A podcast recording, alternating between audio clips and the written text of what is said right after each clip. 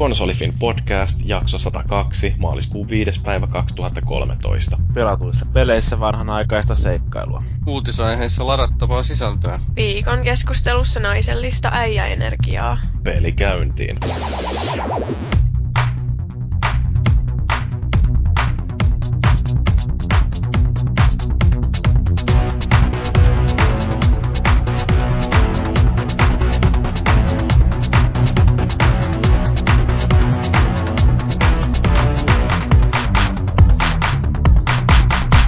Maaliskuun puolelle ollaan jo vähitellen siirrytty ja kuten tavaksi on jo vähitellen tullut, niin puhutaan tässä kuukauden ensimmäisessä jaksossa Konsolifin podcastin kuukauden julkaisusta ja siihen rooliin on varattu tässä kuussa Tomb Raider, joka sai tällaisen kasvojen kohotuksen ja ilmeisesti ilmestyy tässä kauppojen hyllyillekin aivan kohta. Minä olen Jyri ja mä en ole koskaan yhtäkään Tomb Raideria pelannut lävittä, mutta elokuvat on kyllä nähnyt. Ja sitten meiltä löytyy tuolta keskustelijoista enemmänkin tähän uuteen versioon tutustunut Felis Leo. No hyvää iltaa, päivää, yötä. Taidan olla ainoa tästä nauhoituskööristä, joka on pelannut läpi asti tämän uusimman Tomb Raiderin. Taidat olla ainoa, joka on pelannut sitä ollenkaan. Vai niin kuin eihän sitä taida kauppoista vielä tätä nauhoitettaessa saada. No, mitä mä katsoin, niin julkaisupäivä on viides päivä, eli siis tämä kyseinen päivä, jolloin tämä jakso julkaistaan. No, erittäin sopivasti siis. Mut joo, mä pelasin sen läpi ihan normal-tasolla, että mun mielestäni mulla oli ihan kohtuullinen, kohtuullinen näkemys siitä vaikeustasostakin sitten. Ja mä oon pelannut käsittääkseni melkein kaikkia Tomb Raidereita, muitakin, mutta ainoastaan tonne uusimman mä oon pelannut läpi asti. Ja leffat on katseltu. No entäs sitten tämä meidän ö, konsolifinin oma Lara Croft, eli Daniela? Mikä Lara Croft, joo. Joo, moi. Ö, tosiaankin mä pelasin ö, Tomb Raider Last Revelationin joskus ehkä kymmenenvuotiaana, kun iskä osti mulle Pleikkari ykkösen ja Tomb Raider oli ainut pelin nimi, minkä se tiesi, oli keksinyt jostain, niin tietenkin sitten kymmenenvuotiaalle tytölle ostetaan sellainen peli ja Mä en pelannut sitä loppuun. Muumio hyppäsi takaa kimppuun ja se, mä säikähdin niin paljon, että mä en enää ikinä uskaltanut pelata sitä uudelleen. Onko sun muuten hiukset ponnarilla nyt siellä? Joo. No niin, eli vähän jotain Croftin tyyppistä kuitenkin. Joo.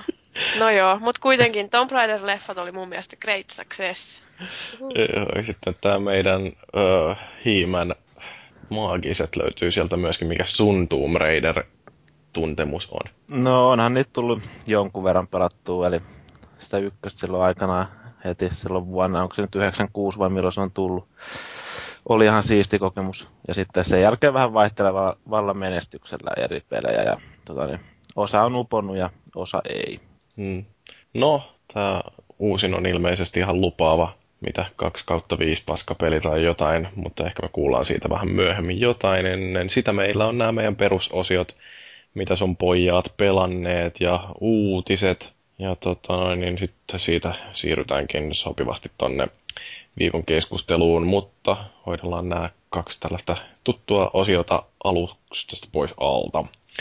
Puhutaan vaikka peleistä, joita ollaan pelattu, ja mä voisin palata tähän mun viime viikon peliin, niin Medal of Honor Warfighterin, jonka ensinnäkin mä sain sen kampanjan pelattua lävitte, ja edelleenkin on sitä mieltä, että se yksin peli oli ihan ok, vaikka se lopetus siinä olikin sellaista taas niin kuin jenkki patriottipaskaa, jota uh, on vaikea kakomatta katsella. Onko teistä kukaan pelannut sitä? Täytyy tunnustaa, että en ole pelannut sekuntiakaan kyseistä peliä. en ole pelannut. Joku siinä lopussa vaan tulee tällainen mahtava näiden tiervan operaattoreiden ylistyslaulu oikein, jossa kehutaan sitä, että miten nämä puolustavat vapautta ja demokratiaa ja amerikkalaista elämäntapaa ja omenapiirakkaa ja mitä kaikkea onkaan. Ja se niin kun, jotenkin tämä amerikkalaisten sotapornon ihannointi on jotenkin niin uskomatonta, että miten siellä sotilaita pidetään jotenkin sellaisessa puolijumalan asemassa ja armeija on elinehto, että se maa pystyisi ylipäätänsä tekemään yhtään mitään. Se on vaan jotenkin aika käsittämätöntä tästä suomalaisesta näkökulmasta, kun meillä ei ole sodittu kuitenkaan pitkään aikaa ja kenenkään mielestä se ei olisi kauhean hyvä juttu, jos sodittaisiin. Et sillä niin kuin, en tiedä, pitäisikö itkeä vain nauraa, kun taas kerran joutuu katselemaan tällaista Joo, sanotaan näin, että ihan perinteinen räiskintäpeli, niin en tiedä tuppoako se meikäläisen enää kovin hyvin, kun tuota, niin mä koitin tätä kodin just Black Ops 2, niin pelalla sitä yksin pelikampanjaa, eikä se nyt oikein tuntunut yhtään miltä, että muutaman tehtävän mä sitä pelailin ja totesin, että ehkä mä voin tehdä jotain parempaakin. Joo. Parempaakin. No, monin peliin mä hyppäsin kyllä sitten tuossa Warfighterissa ja mä en, siis vaikka me ollaan yksi jakso tehtykin tästä monin pelaamisesta riemusta ja mä yritin siinä ehtiä kyselemään JRilta ja Paavilta, että mikä tekee hyvän verkkopelin, mutta en muistaakseni ihan kerennyt. Ehkä meidän täytyy joskus uudestaan keskustella aiheesta. Niin tota, jotenkin toi vaan taas kerran toimii. Et onko se sitten karttasuunnittelu vai onko se jotenkin tasapainotus vai mikä siinä on, mutta ensinnäkin mikä noissa Call of Dutyissa nykyään tuntuu, että on sellainen ongelma mulla, että kun mä menen pelaan niitä, niin ensimmäisen puolen minuutin aikana mut tapetaan noin 20 kertaa ja sitten se huumori alkaa ollakin melkein siinä, että musta ei ole kauhean kivaa kuolla koko ajan. Että tuossa Medal of Honorissa, niin siinä on vähän sama juttu kuin Battlefieldissa, että siinä pysyy hengissä pikkasen kauemmin ja siinä sellainen varovainen liikkuminen ja tarkkailu niin tuntuu toimivan. Että... Se on niin kuin vähemmän refleksiräiskintää. Joo. Ja sitten se pelimuoto, mikä siinä on, sieltä löytyy muutamia jotain home runia ja sitten ihan perus team deathmatchia, mutta mä nyt tykkään näistä tällaisista joukkuetavoitepelimuodoista ja tässä on vähän samanlainen kuin Battlefieldeissa on toi, tai ainakin Bad Companyissa oli se Gold Rush ja sama on ilmeisesti käytetty muissakin Battlefieldeissa, että tavoitteena kuitenkin yhden joukkueen rynnätä pisteeltä toiselle, räjäyttää joku kohde ja sitten siirtyä siitä eteenpäin ja toinen joukkue puolustaa, yrittää estää näitä hyökkääjiä. Ja joko sitten hyökkäjät saa tuhottua kaikki kohteet tai puolustajat, puolustajat pystyy tappamaan niitä hyökkäjiä niin paljon, että mm, ne ei enää saa uusiuduttua, niin, niin tota, silleen niin kun, tällaista pelimuotoa olen nyt sitten hiukan kokeillut. Mutta tota, yksi mikä mua rupesi viituttaa sitten, niin siinä on tullut jotain DLC-paketteja, ja jos ei niitä lataa, niin sitten tulee kenkää jatkuvasti sieltä servereiltä, että tulee vain ilmoitusta ruutuun, että tällä serverillä käytetään sisältöä, joita sinulla ei ole. Ja musta se on aika tyly ilmoitus, ja varsinkin kun siitä heitetään jonnekin tuonne perusvalikkoon, niin että täytyy sitten sieltä uudestaan aloittaa taas monin peli, ja siinä välissä tarkistetaan, että mitäs kaikkea DLCtä nyt löytyykään, ja se hyppääminen takaisin siihen peliin on jotenkin niin ärsyttävää. Kyllä nyt justiin kattelin, niin ilmeisesti tuolta PSN Storesta kuitenkin saa sen sisällön ladattua ihan maksutta, että ehkä tämä valittaminen on sillä turha, että omasta laiskuudesta vaan ollut kiinni, kun en ollut ladannut karttoja aikaisemmin. Mutta muuten ihan kiva. Ruudun päivitys siinä kyllä putoilee aika rajusti, että ne, jotka tykkää Call of Duty sen takia, kun siinä on 60 framea sekunnissa, niin todennäköisesti ei pystyisi pelaamaan tätä mohia ollenkaan. Se vaan on niin teknisesti kökkönen. Mutta ihan hyvän näköinen ja hauska peli ja sitten kun siinä on vielä mielenkiintoisesti tällainen taistelupari mekaniikka, että joukkueessa kummallakin puolella on kahdeksan pelaajaa, ne on jaettu neljään taistelupariin ja sitten taisteluparit saa bonuksia siitä, että jos ne on lähekkäin, kun toinen saa pisteitä, niin tämä kaverikin saa. Ja sitten taisteluparia pystyy tankkaamaan ja parantamaan, että panokset ei pääse loppumaan ja hengissäkin pysyy vähän helpommin. Et kyllä siinä on ihan ajateltu jotain taas tällaista um, erilaista. Et ihan, ihan kiva peli. Mutta niin, niin, no, en, en olisi kyllä niistä karttapaketeista ainakaan maksanut yhtään mitään. Et onneksi ne sai ilmatteeksi. Täytyy nyt vielä testata, että oliko ne nimenomaan nämä ilmaiset kartat, jotka multa puuttuu, että ei tarvitsisi enää kokea tätä kengityksi tulemisen riemua. Jees. Mutta ihan... Onko se vielä oikeasti pelaajia löytyy siinäkin pelissä? Kyllä, niitä ihan yllättävän paljon. Ja toisin kuin näissä vanhemmissa Call of Dutyissa, niin tuossa nyt ei ole ilmeisesti kauheasti mitään hakkereitakaan, jotka olisi pilannut sen pelin sitten ksiittaamalla ankarasti. Joo. Ihan kiva kuitenkin. Jos joku haluaa peliseuraa Warfighterin, niin kolmella pelailen ja voi yrittää lähettää kaverikutsumaan. Saattaa olla vielä yksi tai kaksi vapaata paikkaa tuolla mun kaverilistalla. Paljon siihen mahtuu maksimissaan muuta? Pleikkarin nä- kaverilistalle. Niin, kun se ei näytä sitä lukumäärää. Varmaan niin sata veikkaisi. Sata on joo se. Ja sen näkee kyllä sitten jostain kummallisesta paikasta, jossain PSN web-sivulla tai mikä nyt onkaan, niin, niin siellä saattaa pystyä tuon selvittämään. Joo, Joo Box, okay. Boxillahan on sama homma, eikö Joo, toivottavasti muuten Okei, tämä on nyt siis sivujuonne eikä jäädä tähän, mutta tuli mieleen vaan, että toivottavasti tämä on asia, joka korjataan Pleikka 4 ja seuraavaan Xboxiin. Mua ei haittaa, jos mulla on friendilistalla 5000 ihmistä, mutta jos mulla on siellä 100 ihmistä ja mun täytyy joku poistaa, että mä saan sinne yhden uuden, niin se häiritsee. Joo, Hyvä, joo. eteenpäin.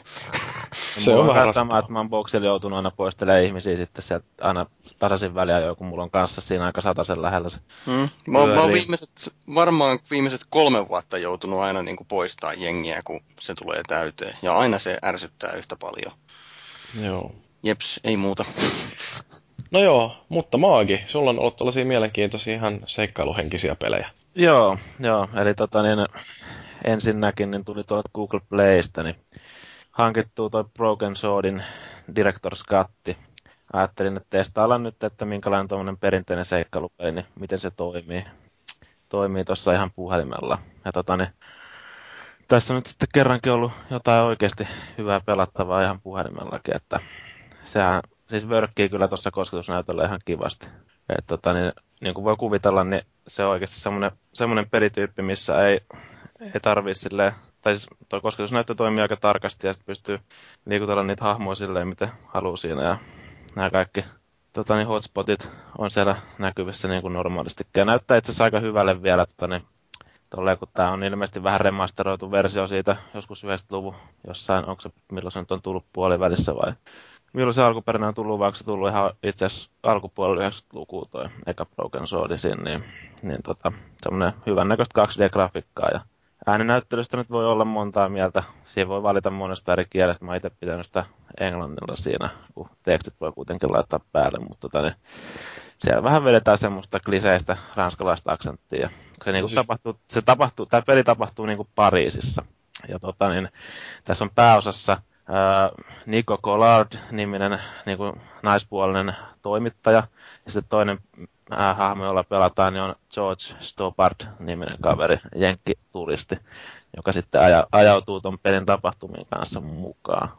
Eli toi niin kuin lähtee vähän niin kuin liikenteeseen. Mä voin nyt vähän pikkasen pohjustaa, kun ei välttämättä kaikki nuorimmat kuuntelijat niin tiedä koko pelisarjaa tai pelistä yhtään mitään. Niin se lähtee liikenteeseen sille, että Collardi menee tekee, se on kutsuttu semmoisen ranskalaisen median mogulin luokse ja sitten lähtee tekemään sinne ilmeisesti jotain juttua siinä, niin ja tota, kun tulee paikalle, niin se kerkee vähän aikaa jutella tämän miekkosen kanssa ja sitten selviää, että se on joku vanha tuttu myös sen isän kanssa. Ja tota, sitten sit siellä tota, niin, jossain huoneessa pikkasen kilisee ja rytisee, niin tämä kaveri lähtee sinne tsiikailemaan ja sitten kuuluukin jo laukaus ja ne tulee sinne huoneeseen sen miehen vaimokkeen kanssa, tämä Niko Collardia, niin, ja se tosiaan se miehen vaimo, niin tota, se makaa siellä kuolleena ja siitähän se seikkailu on sitten valmis alkamaan, eli siinä tulee kaiken näköistä mutkaa matkaa ja tämä, tämä päättää, tämä muija lähtee tutkimaan sitä vähän niin kuin omin päin,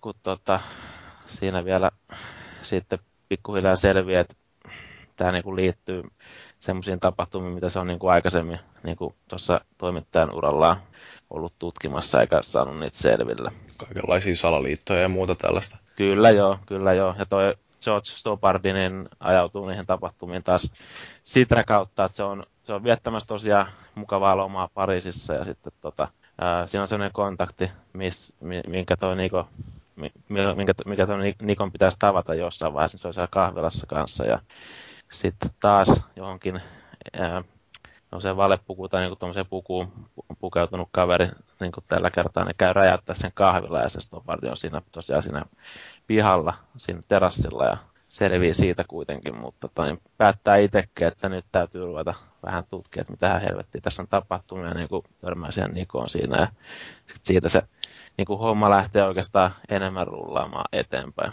Niin Tämä siis, kattelin, niin vuodelta 1996 tämä alkuperäinen Broken Sword Shadow of the Templars, niin, niin Joo. tosiaan aika vanha tällainen. Ja eikö se ole ihan niin kuin point and click öö, semmoinen seikkailu? Kyllä. Että hienot taustat ja mm, jonkin verran puhetta ja ilmeisesti ihan hyvin käsikirjoitettu, kun mitä täällä puhutaan Google Playssäkin, että monta BAFTA-ehdokkuutta ollut, eli mikä tämä on British Academy of Film and Theatre Actors, niin on, mm, siis tämä brittiläinen näyttelijä, tai siis tuommoinen teatteriakatemia, että niin siitä mä oon tosi jotenkin tykännyt ää, tosi paljon, kun siinä on se niin kuin omalla tavallaan, siis siinä on mielenkiintoinen se tarina mun mielestä, vaikka siinä mä en ole ihan niin kuin läpittävästi vielä tätä pelannut, mutta aika pitkälle mä oon tämän niin vääntänyt tuossa jo puhelimelta ekan osa ja joutuu varmaan sen tokan osankin sitten hankkimaan, kun se on kanssa löytyy sitä Playstä. Niin, niin tota, tarina vaikuttaa mielenkiintoiselle, vaikka se saattaa vähän ainakin vaikuttaa, että se saattaa lähteä vähän lennokkaastikin vielä oikein niin kuin suuriin salaliittoteorioihin, mutta eipä se nyt sinänsä niin väliä. Mutta itse on niin hyvin niin kuin kumminkin yhdistetty siihen tuota huumoria ja siinä tulee aika paljon sellaisia hetkiä, kun se nau, niin kuin naureskelee oikeasti siinä peli ääressä, kun siinä tulee kaiken näköistä läppää. Ja sitten esimerkiksi nämä poliisit, kun ne tapaa siinä, kun ne tulee tutkia sitä kahvilaa, niin ne ei välttämättä vaikuta ihan penalin terävimmiltä kyyniltä ne kaverit siinä, että niiden, niiden tota, niin kontolle ei välttämättä kanta jättää mitään kovin, kovin monimutkaista tutkintaa. Että, Joo, no se nyt on tietysti tällainen yleinen huumorin aihe, että parislaiset poliisit ei ole välttämättä niitä kaikkein kovimpia jätkiä selvittää kaikkea. Mutta on ihan hauska, että siis toi ilmeisesti toimii aika hyvin jollain puhelimen näytöllä, että varsinkin kun kosketusnäyttöä hyödyntää, niin, niin se mekaniikka on aika sopiva tohon ja sitten kun ajattelee, että toinen maksaa joku kolme euroa, niin ei ole kyllä kauhean paha hinta, kun kuitenkin ihan tämmöinen klassinen seikkailupeli. Että... Joo, ei, ei se todellakaan paha hinta. Mä ihan vertailun vuoksi kävin katsoa tiimistä, niin oli jotain suurin piirtein, olisiko ollut vajaa rajouksia. Oli siellä sitten semmoinen tota, ää, tota, niin, trilogiapaketti, missä oli niinku se kolmonen myös kympillä, sillä että kympillä on kolme peliä. Mutta tota, siinä mielessä kyllä ihan siis kilpailukykyiset hinnat tuossa noin, ja kun tosiaan toimii puhelimella ja voin kuvitella, että varsinkin täppärillä, kun on vähän isompi näyttö, niin toimii vielä paremmin se kosketusnäyttökontrollit, että ei ollut ainakaan itsellä mitään, mitään ongelmia niin sen suhteen. Joo, ja toi todennäköisesti ei kuluta prossuakaan niin hirveästi, että siinä akku sitten palaisi loppuun ihan saman tien. Että voisi kuvitella, että on aika hyvin justiin tuollainen matkan päällä pelattava peli. Joo, joo, kyllä. kyllä. Ja sille on ollut ihan mukava huomata tosiaan, että tota vähän tuommoista NS-kehittävämpääkin pystyy pelaamaan pelkästään semmoisia, missä parikin sekuntia pikku stinteisiin ja yrität uudelleen. Ja, tota, vähän, vähän erilaista näkökulmaa. Mä oon vähän ihmettänyt, että mua vähän harmittaa, että ei ole enemmän noita. Tai mä en, en ole kyllä ihan hirveästi tutkinutkaan, mutta ei ihan hirveästi kuitenkaan ole, ja kun noita seikkailupelejä mm-hmm. tässäkään tarjolla. Niin, no kai niitä seikkailupelejä vähitellen tulee sitten, kun huomataan, että jos ne myy hyvin, niin sitten niitä kannattaa portailla tuolla, ja kun kuitenkin tällaista vanhaa katalogia löytyy, josta voi ammentaa, niin mikä jottei ehkä sieltä vähitellen päästään sitten vielä vähän tuoreempiinkin peleihin, että jos nämä seikkailut kelpaa, niin sitten ruvetaan katselemaan jotain vuoropohjaisia taktiikkapelejä tai muuta tämmöistä, niin ihan mielellään niitä ottaa tonne puhelimelle pelattavia. On aina sitten jotain käsillä sopivasti, jos rupeaa kyllästyttää. Joo, ja, joo, ja vaikka puhutaan, että tämmöiset seikkailupelit on menneen talven lumia ja kuolleita ja muuta, niin Ainakin yksi vastarannan kiiski, joka konsoleillakin näkyy, on nämä Sherlock Holmes-pelit, että ne on ollut oikeasti, oikeasti hyviä tarinoita ja viihdyttäviä ja muuta. Että... Eikö toi viimeisin ollut kuitenkin vähän kökkösempi? No siis se oli tarinaltaan kökkösempi, mutta se oli ton pelimekaniikkansa puolesta se oli hyvinkin kehittynyt, siis verrattuna siihen edelliseen. Mutta pointtina nyt joka tapauksessa se, että toivottavasti löytyy pelintekijöitä, jotka jaksaisi tehdä ihan uusiakin tämmöisiä point and click seikkailupelejä. Mm. No, minkälainen tuossa tulee tuosta Tim Schaferin siitä Double Fine Adventureista. Sitähän tässä kanssa odotellaan nyt, että onko siellä sitten semmoinen vanhan genren elvyttäjä. Ei onhan siellä jonkunnäköisiä Kickstartereita tulossa, että toivotaan parasta.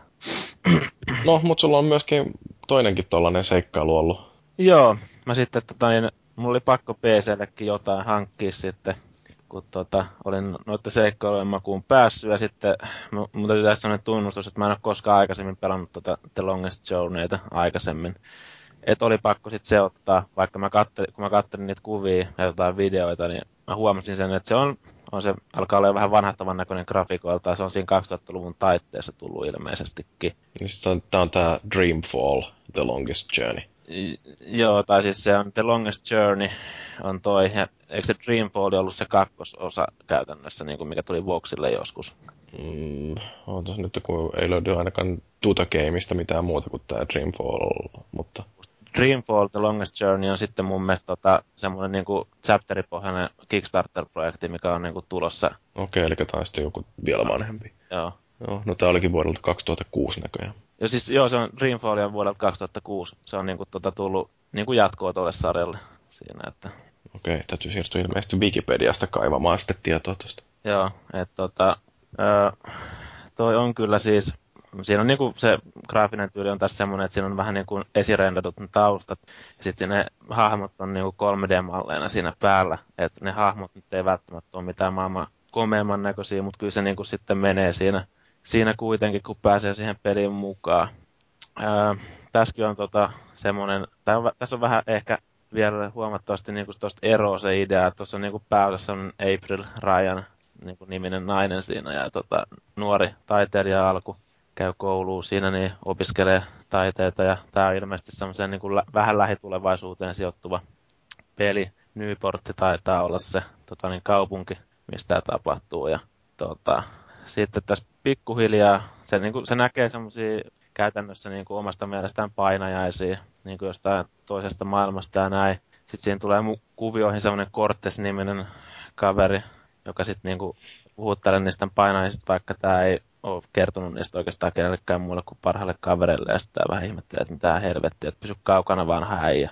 Että tota, mä en kaipaa sua mun elämään kuin sen enempää. Ja tota, sitten siinä kumminkin pikkuhiljaa alkaa palaset loksahdella kohdalle ja niin kuin sit, tossa niin kuin, käytännössä voin sanoa sen, niin kuin, että ideana, ideana on se, että tuossa on kaksi ns. erillistä maailmaa, jotka on joskus aikoinaan eron, eronnut toisestaan ja sitten tää, tällä muijalla niin on sitten kyky niin kuin liikkua näiden maailmojen välissä ja siinä, niin kuin se, se, niin kuin se tasapaino niin kuin niiden maailmojen välillä niin on jotenkin vaakalaudalla ja tällä muijalla on sitten aika iso rooli, rooli siinä hommassa ja siinä onkin aika paljon selvittelemistä ja niin kuin käsittelemistä muijallekin ja näin ja semmoista, että tässäkin on, niin kuin tarina vaikuttaa tosi mielenkiintoiselle, että tätäkään mä vielä läpi asti pelannut, kun tämä Eli että tässä tämä on niin kymmeniä tuntia, kymmeniä tunteja, tunteja menee ilmeisesti tämän läpipelaamiseen kuitenkin.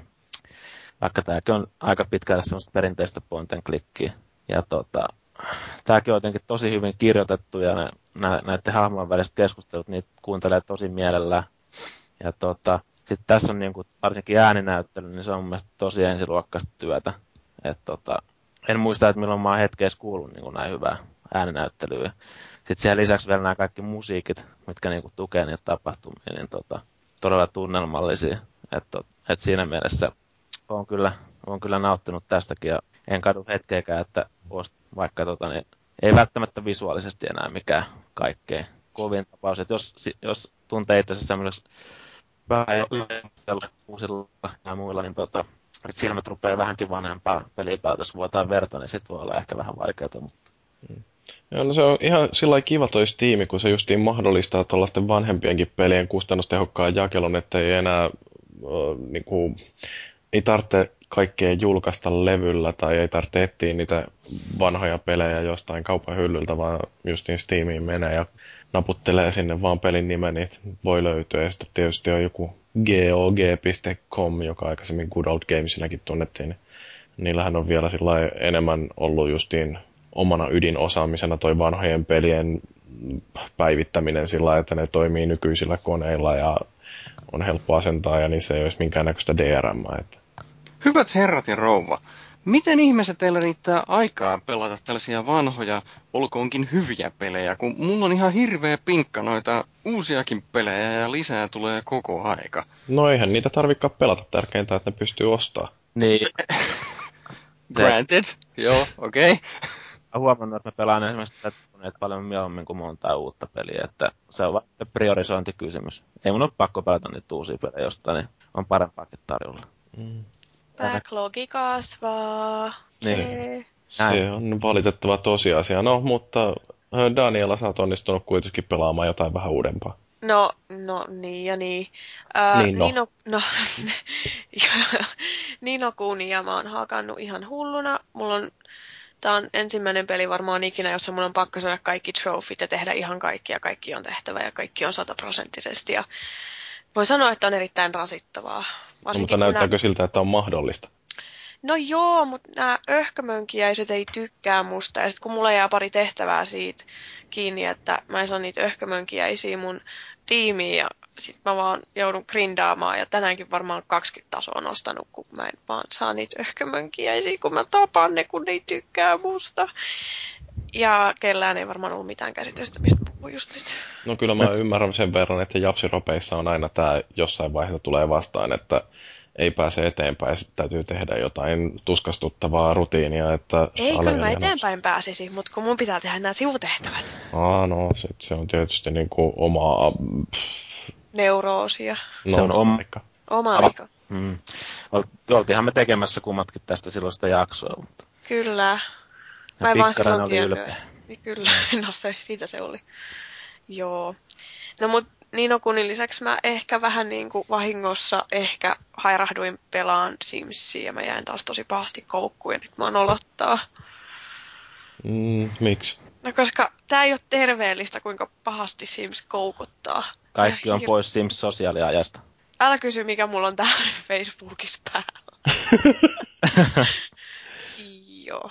Eikö Mä se sitten ehkä- kiinnosta mikään SimCity? Nythän se on tulossa PClle tää No, tuore. mä vähän, mä tahkoin sitä ihan sikana siellä Ruotsissa, kun meillä oli siitä se lehdistökeikka ja sitten mä, mulla meni hermot niihin pariin tyhmään juttuun siinä pelissä ja sitten mä tuhosin sen mun koko kaupungin. Mutta nyt toisaalta mä kyllä saan sen pelin ihan varmaan kohta, niin sitten taas lähtee. Sitten sä voit kehua sitä taas. Joo, Mainosta.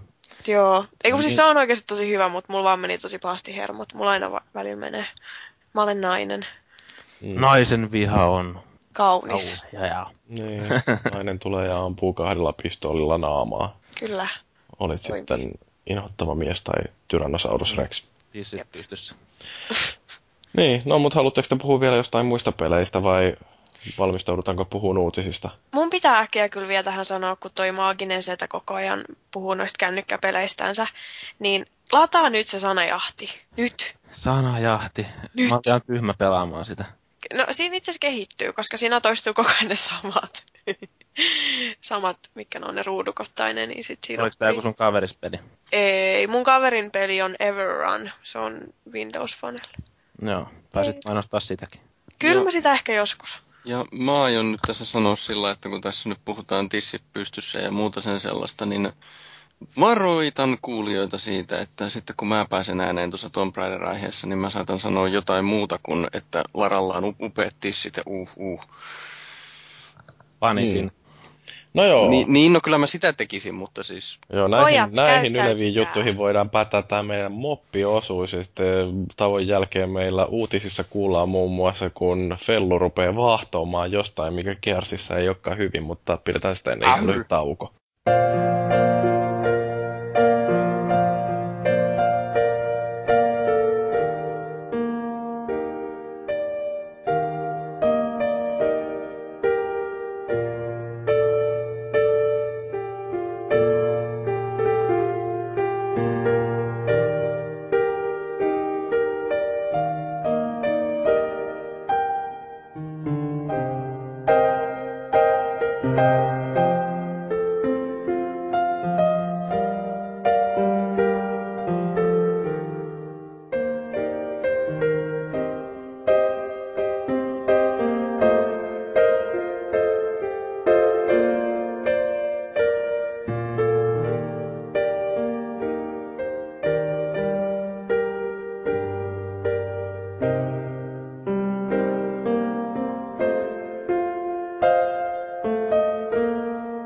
Viikolla on jotain peliaiheisia uutisiakin tullut, vaikka mitään Destinyitä tai vastaavia ei ole julkistettukaan, mutta jotain täällä kuitenkin on. No, vähän ikävämpiä alkuun. IGN, joka on muun muassa Paavin työnantaja, niin, niin lakkautti kolme sivustoa. Toi One Up ja UGO ja GameSpy, niin ne päästää tässä ihan lähiaikoina kylmän pierun ja sitten niis- nekin peitellään keveisiin multiin. Ja tämä on sillä harmillista, että One Up ja varsinkin One Up Yours podcast oli mun kovia suosikkeja niin joskus aikoinaan. Ja justiin niin kuin One Up Yoursista, niin siellä opin tykkäämään tosta Garnet Leestä, joka on siis tää mun äh, esikuvani kaikessa podcastaamiseen liittyvässä, että ne, ne äh, terveisiä vaan kaikille sinne. No, ei ne mitään Suomea ymmärrä eikä koskaan tätä juttua varmaan kuulekaan, mutta siis niin, surullista tässä on se, että toi kilpailu alkaa olla niin älyttömän kovaa tuolla videopeliuutisoinnissa, että sivustoja kaatuu oikealta ja vasemmalta ja kauheat säästöpaineet tietysti kaikilla sivuilla ja sitten tarvitsee olla joko ihan jumalattomasti kävijöitä tai sitten joku hyvin spesifisti valittu kohderyhmä, joka siellä sivuilla rampaa, että mm. voi myydä mainostilaa. Ja tämä Mulle... nyt näyttää olevan jotenkin ajankuva. Mulle tulee tuosta Vanapista mieleen niin kuin ekana se vanhempana. On selvästi hyvä ohjelma. Mikä? Vanap? Ja tota, ne enemmän sä sen tätä Maakin on taas kyllä kauheita toi puuroa toi puhe. Joo, niin no mä hiljaa sitten. No nyt taas kuuluu. aina, kun, aina kun rupeat Li- sillä jotenkin, liikuuko sillä jotenkin ees tai taas vai mitä siinä sä teet? Mä en tiedä, mikä tässä nyt taas probleemana. Silloin se Ninokun jakso meni ilmeisesti ihan ok. Että, tota. Tuo on siis One Up Show, mä en tiedä, että oliko se sillä nimellä, mutta ihan mielenkiintoinen oli silloin Joo, siis sehän oli se niiden video-ohjelma, joka, siis se oli ihan älyttömän hyvin tehty ohjelma. Ja, niin kuin jos se historia-arkisto jostain löytyy, niin kannattaa katsella niitä, että miten tehtiin hyvää video showta. Mut Joo, se, se oli ilmeisesti... tosi hauska ja hyvä ja niin kuin, siis, se oli tosi mukava silloin. Kun... Joo, siellähän oli näitä muitakin loistavia tyyppejä. Oli tota, niin Matt Chandronet ja Nick Satnerit ja ketä kaikki niitä nyt olikaan, jotka teki nimenomaan sitä One Up Showta, mutta Ziff Daviesilla ilmeisesti loppui jossain kohtaa rahat ja ne totesi, että tuollaisen shown tuottaminen on niin älyttömän kallista, että se ei koskaan maksa itteensä ja niinpä sitten nämä videoasiantuntijat saivat kenkää ja no sitten ne perustikin omia firmojansa ja muun muassa tämä Area 5 on nyt sitten kunnostautunut muun muassa tekemällä uh, Last of Usin sellaisen joku videopäiväkirja jutun, jossa kerrotaan, että miten peliä on tehty. Että jos olette katsonut tämän ensimmäisen trailerin tästä The Last of Usin tekemisestä, niin se on nimenomaan justiin Area 5 ja entisiä vanappilaisia, jotka siellä on tehnyt. Joo, ne, ne osaa kyllä hommansa. Joo, erittäin pätevää porukkaa. Mutta joo, on tämä vähän sellaista, että ei Suomessakaan olla täysin silleen koskemattomassa lintukodossa, että tuolta pelaajalehdestä niin, tai pelaajalehti.comin päätoimittaja Valtteri sai myöskin lähtöpassit, että H-Townilla ilmeisesti jouduttiin myöskin tekemään vähän jotain säästöleikkauksia ja Valtteri jouduttiin sitten ulkoistamaan ja no mies on pätevä tyyppi, mukava heppu ja osaa hommansa, että niin, niin varmaan laskeutuu jaloilleensa, mutta niin, niin tervetuloa Valtteri vaan tänne Konsolifin podcastiin koska tahansa. Että niin mä sanoin, että aina on tilaa täällä meillä. Kyllä, kyllä. Penniikään saa, mutta... Mm, mutta jos ette halua, että pelaajalehti supistaa lisää väkeä, tai irtisanoo lisää väkeä, niin tilatkaa lehti. Se on paras tapa tukea sitä bisnistä. Paavi lähti oikeaan aikaan sieltä. Niin, lähti kilpailijalle, mm. joka lakkauttaa sitten kolme sivustoa. Se on varmaan Paavin syytä, että jouduttiin OneUp ja UGO ja GameSpy ajaan alas sen takia, että no. Paaville voi maksaa hirveätä palkkaa. Se on se Paavin liiksa, joo. Piti vähän pienempiä tekijöitä laittaa nurin. Niin, mutta se on tällaista evoluutiota käytännössä.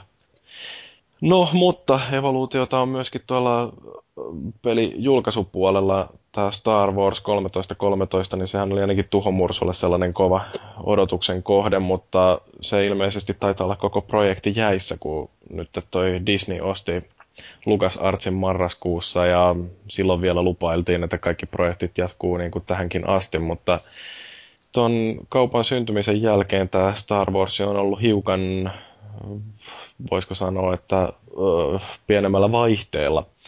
Et sitä ei ole ilmeisesti kehitetty juurikaan eteenpäin. Et tiedä, tuleeko siitä pelistä nyt sitten koskaan yhtään mitään. Voi olla, että ei. Sinne tulee joku Hessu, Hopo ja Mikki Hiiri lisäksi.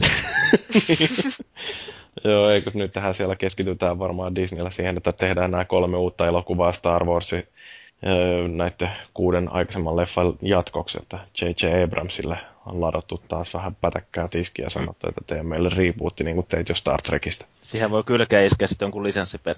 No todennäköisesti. Siis tämähän on tämä Star Wars 1313, niin sehän on alun perin idea tullut siihen joskus vuonna 2009, kun LucasArtsilla suunnitteltiin, tai Lucasilla suunniteltiin tuollaista TV-sarjaa nimeltä Underworld, niin tämä olisi tämä 1313 ollut silleen niin kuin semmoinen rinnakkaistuote, joka olisi vähän syventänyt sitä universumia ja bla bla kaikkea tällaista näin, mutta sitten jossain vaiheessa sillä TV-sarjalta vietiin rahoitus, mutta tätä pelin kehittämistä jatkettiin ja sitten siitä oli tulossa jo jonkinnäköinen massive multiplayer online role-playing game.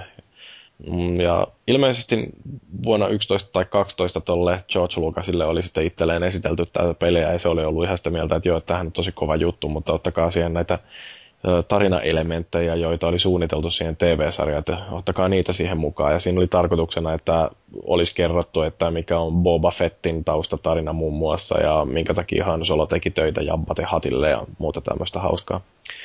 Mutta nyt sitten tosiaan Disney otti ja osti Lucas Artsin ja, tai koko sen Lucasin, onko Lucas Filmin itse asiassa, mikä Joo. siirtyi. Ja se nyt sitten on kuitenkin vaikuttanut selkeästi johonkin näihin peliprojekteihinkin ja voi olla, että tämä 1313 nyt jää justiin tämän J.J. Abramsin elokuvan jalkoihin, koska se ei välttämättä tue sitten taas samalla lailla niitä markkinointiponnisteluja, että jos tulee elokuva, joka jatkaa näiden, no siis tarinaa siitä, mihin Jedin paluu jäi, niin sitten jos siihen isketäänkin yhtäkkiä jotain täysin muualle sijoittuvaa peliä rinnalle, niin sitten se voi olla vaikeaa näiden tarinoita jotenkin yhdistää ja kertoa pelaajille, että joo, että osta tästä näin peliä mene sitten katsoa elokuva, jolla ei ole mitään tekemistä sen pelin kanssa. Niinpä, niinpä. Tämä on kyllä vähän harmillinen homma. Kyllä se vaikutti munkin mielestä ihan mielenkiintoiselle, siis toi idea siinä. Ja Pikkaranenkin taisi olla ihan innoissaan, mutta ei perkele.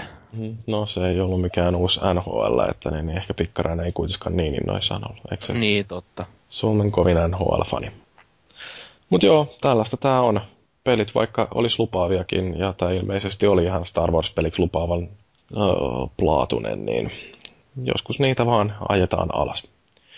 Mutta valomiakoista valopyssyihin, joita nyt oltaisiin kieltämässä tuolla Connecticutissa.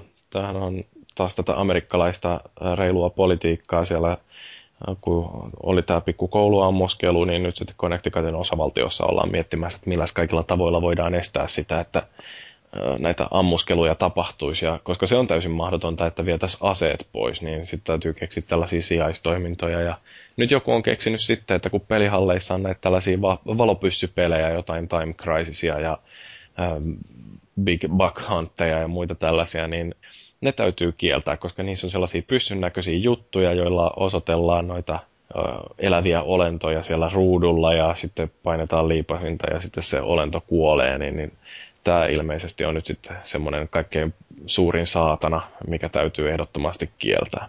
Se on se yksi askel massamurhaajaksi tulemisessa, toi, että pääsee räiskimään siinä. Joo. Tuommoinen senaattori Tony Haap Connecticutista, niin se on nyt tehnyt tosiaan sitten tällaisen lakiesityksen, jolla kiellettäisiin alaikäisiä pelaamasta näitä väkivaltapelejä. Ja nimenomaan just tällaisia pelejä, joissa on sitten tuollaisia jäljitelmäpyssyjä. Mutta no, onko teistä tuntunut koskaan siltä, että jos jotain tuollaista valopyssypeliä pelaa, että niin, niin tämä on ihan niin kuin ampuisi oikeita ihmisiä oikealla aseella? Yleensä ne on niin arcade ja niin kuin, huomattavasti vähemmän tuntuu semmoisessa kuin jossain normaalissa FPS-pelissä, kun tota, niin se on, siinä on kumminkin siis se on niin arcade meininkä, se jotain reload, reload, ja tämän tyyppistä juttua, niin, ja siinä räiskitään niin liukuhinnalta jengi, että ei hmm.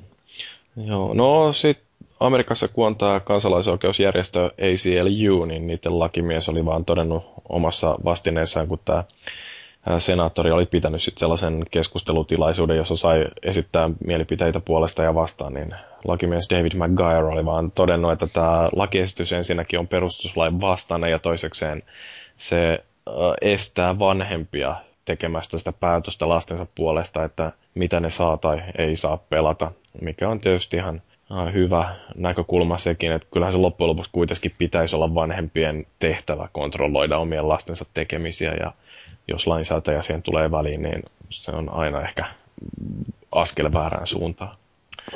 Mutta tämä mikä on jännä, että tämä Harpo oli tällaisen lausunnon vaan esittänyt, että videopelit voivat vaarantaa ihmisten turvallisuuden tulevaisuudessakin.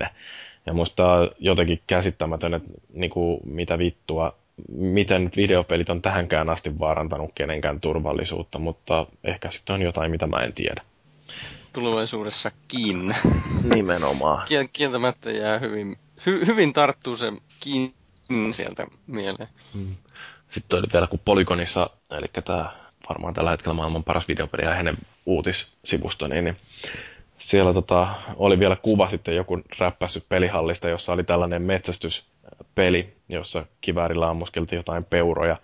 Niin siihen oli vaan ko- niin, siinä oli hyvä kommentti sitten semmoinen, että, että niin tämä peli kiellettäisiin lapsilta, mutta siitä huolimatta alaikäiset voisi ottaa oikein kivääri ja lähteä metästään oikeasti niitä peuroja ja katsoa, kuinka ne oikeasti kuolee. Niin tämä on sitten semmoinen juttu, mitä kuitenkaan ei oltaisi kieltämässä. Et, no, logiikka kohdallaan. Ei nyt terveitä ulkoilmaharrastuksia viitti kieltä. Niin, että jos siellä nyt vähän käydäänkin jotain villieläimiä mm. tappamassa ja villetään niiltä kurkkua auki, niin sehän on vaan tervehenkistä harrastamista. Mutta eteenpäin tähän kouluammuskeluihin tai yleensä väkivallan tekoihin liittyen, niin siitä oli järjestetty jonkinnäköistä paneelikeskustelua jossain, missä tällainen entinen FBIn profiloija Mary Ellen O'Toole oli todennut, että videopelit ei tee ihmisestä väkivaltaista, mikä ei varmaan kenellekään nyt tullut mitenkään hirveän isona yllätyksenä, mutta siinä oli ihan mielenkiintoinen tämä näkökulma, että kun väitetään, että videopelit on iso ongelma, niin tästä ajaudutaan helposti sellaiseen tilanteeseen, että kiinnitetään huomiota epäolennaisuuksiin, niin kuin nyt videopelien väkivaltaan, ja silloin suljetaan silmät niiltä oikeilta yksityiskohdilta, jotka johtaa siihen, että ihmiset on väkivaltaisia. Et, et siis niin kuin sen sijaan, että ratkottaisiin oikeita ongelmia, niin sitten tallotaankin jotain lillukan varsia, mikä tietysti kuulostaa vähän tyhmältä ja onkin tyhmää. Eikö se aina mennyt noin? Ihan aina. No siis, tämä on vähän sellainen, kun ihmisillä on tapana hakea sellaisia itsestäänselviä tai itsestäänselvän näköisiä ratkaisuja vaikeisiin Helppoja niin, ratkaisuja. Niin, niin ja siis silleen, että oikeasti kuitenkin hoidetaan oireita eikä niitä juurisyitä. Ja ö, välttämättä oikeastaan ei hoideta niitä oireita. Että just joku tällainen videopelien kieltäminen, niin eihän sillä ole mitään tekemistä tämän ongelman kanssa. Et, se nyt vaan on sellainen, että tärkeintä, että näyttää siltä, että tehdään jotain. Heilutellaan kovasti käsiä ja toivotaan, että jotain lähtee lentoon. Syyllinen täytyy löytää aina. Kyllä. Ja nopeasti. Joo. Mutta se, mitä tämä Marilyn O'Toole sanoi, että kun FBI tekee jotain riskikartoitusta jostain epäilystä, niin siinä kyllä otetaan huomioon tämä videopelien pelaaminenkin, mutta se ei ole niin kuin mikään sellainen äh, kriittinen tekijä, vaan se enemmänkin vaan kasvattaa sitä todennäköisyyttä, että väkivaltaiset taipumukset kanavoituu jollain tietyllä tavalla. Että ähm, ne ei ole todellakaan mitään sellaisia ö, ähm, syyllisiä, mutta osatekijöitä tuossa kokonaisuudessa. Että niin, jos nyt ei ihan liikaa kuitenkaan paukuteltaisi henkseleitä. Kyllä. Ja no sitten Texasin yliopiston psykologian professori Christopher Ferguson oli myöskin tässä samassa paneelikeskustelussa ja jälleen toi tällaista harvinaista järkevää ajatusta siihen keskusteluun sanoi, että pitäisi katsoa näitä asioita sillä myöskin ottaen huomioon historiallinen perspektiivi, että aina kun uusi media ilmestyy, niin tulee tällainen moraalisen paniikin aikajakso, joka on koettu muun muassa rockmusiikin ja sarjakuvien kanssa. Et kun on tätä vanhoillista porukkaa, jotka katsoo, että nyt tulee tällainen uusi väline tai jotain uutta ihmeellistä, mitä ei ole aikaisemmin ollut, niin sitten tupataan äh, jotenkin syyllisyyttä kaikista yhteiskunnan ongelmista siihen suuntaan, että, että nyt sarjakuvat aiheuttaa sen, että nuoret juo ja polttaa ja harrastaa irtoseksiä ja nyt sitten tänä päivänä videopelit on syyllisiä siihen, että jengi ottaa aseet ja lähtee kouluun ammuskelemaan. Ja harrastaa irtoseksiä varmaan myös. Mm. No sitten tietysti on se kysymys, että mitä pahaa on irtoseksissä.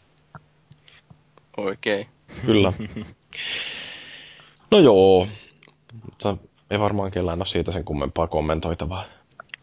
Ei ole. Eipä sen kummemmin muuta kuin, että nuoret muistakaa suojaus. Mm, suojautuminen on tärkeää. Mm. Aina kannattaa pitää kumi lompakossa.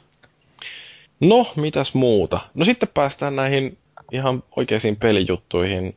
Electronic Artsin Chief Financial Officer, eli talousjohtaja tai sijoitusjohtaja Blake Jorgensen, on jakanut tällaista iloviestiä kaikille meille mikrotransaktioista tykkääville, että kaikkiin tuleviin Electronic Artsin peleihin suunnitellaan näitä mikromaksuja tai jotain pieniä kauppoja. Et kuluttajat kuulemma tykkää siitä, että voi ostaa sitten tuolla pelien sisällä jotain levelihyppyjä tai uusia aseita tai ajoneuvoja tai ihan mitä tahansa. Et niin kuin pikkasen saa koko ajan yhtään rahaa, niin sehän on, on vaan hauskaa. On se kiva, on se kiva. Kyllä on se ollut nähtävissä no CM-peleissä, varsinkin urheilupeleissä. Niin että... No olihan Dead Spaceissäkin nyt jotain sellaista, että siinä voi ostaa jotain uusia aseita vai mitä siinä nyt olikaan. Joo, ja eikö, ja eikö tämä Sims Sosiaali ole vähän siihen perustukaan? voi herra jumala, kyllä. Kunhan se vaan pysyy sellaisena, että niitä ei ole pakko ostaa niin niin. pärjätäkseen siinä, niin, niin mun mielestä silloin se on ihan ok. Mä muistan, että Dead Space 2 oli semmoinen, että mä menin typeryyttäni innostumaan siitä, niin mä ostin itselleni jonkun, jonkun semmoisen puvun sille Isaacille sinne Dead Space 2. Sitten mä rupesin ihmettelemään, että miksi tää on näin helvetin helppoa, niin sitten mä vasta rupesin katsomaan, että mä olin nostanut jonkun ihmeen superpuvun mm. siihen. Eli niin kun, siis okei, okay, mä olin tyhmä. Superlateksi siis että... kissanainen siellä konsana. Niin, no itse asiassa oli valkoinen se puku, mä muistan. Mutta pointtina se, että, että niin kauan kun se menee tällä tavalla, että, että tota, se niin kuin jollakin lailla helpottaisi sitä pelaamista, mutta se ei ole pakollista, niin, niin silloin se on vielä ihan ok. Mutta sitten se rupeaa menemään sellaiseksi, että okei, sä ostit pelin, mutta nyt sun tarvii sijoittaa vielä 10 tai 15 euroa siihen, että sä ostat nämä, nämä ja nämä härpäkeet, että sä pystyt pelaamaan sitä oikeasti. Niin, niin se on niin kuin väärin. No onhan tuolla EAlla ollut näitä tällaisia halpamaisia juttuja, että esimerkiksi justiin tuossa Medal of Honorissa, niin siellähän myydään näitä tällaisia booster tai mikä se nyt onkaan, että et, jos haluaa jonkun tietyn hahmoluokan vedettyä tappiin suoraan, niin maksaa kympin siitä, että saa kaikki mahdolliset aseet ja, ja tarvikkeet, joita siellä kaikkein korkeimmalla levelillä avautuu. Mutta mun mielestä toi on vähän sillä tyhmä, että kun jotenkin se iso osa siitä pelin viehätyksestä on nimenomaan sitä, että ansaitsee niitä uusia arvomerkkejä ja aseita ja muuta tällaista, että mit, mistä se pelin mielekkyys löytyy sitten sen jälkeen, jos rahalla ostaa itsellensä sen saavutuksen, jonka eteen muuten joutuisi näkemään jotain vaivaa. Niinpä. Kai siinä on ide- ideana justiinsa se, että jos jollekin on itseisarvo se, että on, on nimenomaan ne jokut, jokut hienot härpäkkeet siinä, joilla pääsee sitten kurmouttaa jengiä niin kuin heti, Mm. Mutta tota, mun mielestä niin mä muistan nimenomaan, kun pelas Call of Duty nelosta eläimenä silloin aikoinaan, niin juttu oli juuri nimenomaan se, että kun että ne sai tehtyä itse. Paras muisto mulla on se, että kun minä olin ainoa siinä meidän peliporukassa, joka käytti tätä Kalasnikovia AK-47, niin tota, sitten minä sain ensimmäisen siihen sen Blue Tiger, semmoisen sinisen skinin siihen justiinsa, niin vitsi, voi että, mä olin, mä olin maailman paras niin kuin, se, seuraavat ka- kaksi päivää, kun mä viiletin sen sinisen aseen kanssa siellä. Plus mm. sitten vielä se, että kun siinähän ne jengi pudottaa sen aseen, kun kuolee siinä, niin nämä mun pelikaverit sanoivat, että Aa, mä löysin tätä fellun aseen. Miten niin? No kun tää on sininen. Mm. Eli nimenomaan palaten tähän asiaan, niin toihan on tietysti oikotie onneen, ja jos nyt joku haluaa siitä maksaa, niin mikä siinä, ja todennäköisesti EA ajattelee juuri samaa, että jos sä haluat maksaa tämmöisestä, niin maksat toki kyllä, mulle raha kelpaa. Mm. mm. Sitten tuossa on toisaalta se, että jotenkin tuollainen boostereiden ostaminen rahalla, niin siinä varmaan oikeastaan on samanlaiset psykologiset tekijät taustalla kuin jossain huijaamisessa, että ei edes kiinnosta pelata välttämättä reilusti muiden kanssa, vaan se, että tärkeämpää, että mä oon vähän parempi kuin muut ja sitten ollaan valmiita käyttää rahaa siihen, että pääsee sinne huipputasolle saman tien. Mun mielestä se on nettipeleissä ehkä vähän kyseenalaista kuitenkin siis silleen, että sä pystyt heti ostaa kaiken hyvän sieltä. Mm. No mutta entäs yksin peleissä, koska kyllähän toi voidaan tehdä joko ihan tyylikkäästi tai sitten se voidaan tehdä ihan helvetin ärsyttävästi, että jos siellä ollaan jatkuvasti tyrkyttämässä, että hei nyt, että tässä on tämä ovi, että haluatko päästä siitä lävitte maksa 50 senttiä vai haluatko yrittää tiirikoida ja sitten se tiirikointi aina ei välttämättä edes onnistu, niin musta toi olisi yksi semmoinen esimerkiksi, missä jossain vaiheessa varmaan rupeisi todella pahasti nyppimään ja kyllä mä voisin kuvitella, että ei tarvitsisi olla kuin pari-kolme peliä, joissa on tällaisia todella ärsyttäviä tapoja tyrkyttää sitä DLCtä, niin voisi tulla aika lailla semmoinen olo, että mä en osta tämän julkaisijan pelejä enää koskaan. Joo, kyllä se yksin peliinkin täytyy jollain tavalla järkevästi saada sen liitettyä. No niin kuin vaikka tässä mun Et- Dead, Dead Space esimerkissä. Niin. Että mä periaatteessa mä pilasin sen, sitä omaa pelikokemustani, koska, siinä, koska se poisti semmoisen tietynlaisen kuolemanpelon siitä. Mutta se ei ollut mikään semmoinen, että maksaa 50 senttiä ja pääset ovesta sisään. Mm. Joo. No, mutta se on jännää, että tietysti kun tämä Blake Jorgensen nyt on tällainen talousasioista vastaava tyyppi, joka katselee, että mitä jää sinne viivan alle lukemia, niin, niin sitä oikeastaan näissä mikrotransaktioissa huolestutti vaan se, että miten se voidaan tehdä mahdollisimman tehokkaasti, että jos se luotto, luottokorttivelotuksia tehdään jokaisesta 50 sentin ostoksesta, niin siinä on tosi kehnot katteet sen jälkeen, kun luottokorttiyhtiö ottaa oman osansa siitä. Se on yleensä kahdeksan euroa suunnilleen, ainakin Suomessa. Mitä luottokorttiyhtiö välillä ottaa. Niin, no siis Niin. sieltä, sieltä voi lähteä, mitä lähtee, niin siinä tosiaan niin niitä täytyy nyt jotenkin rakentaa sellainen platformi, joka skaalautuu hyvin sitten tällaisiin pieniin transaktioihin ja joka osaa yhdistellä ja Kännykät. niin mahtavaa.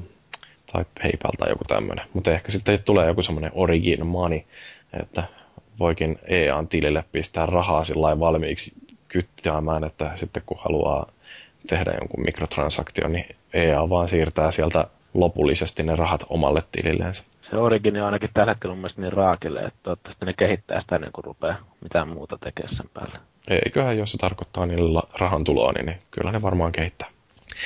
Mutta sitten lisää näitä DLC-juttuja. Gears of War Judgmentiin on tulossa niin, kuin niin moneen muuhunkin peliin tämä tällainen Season Pass.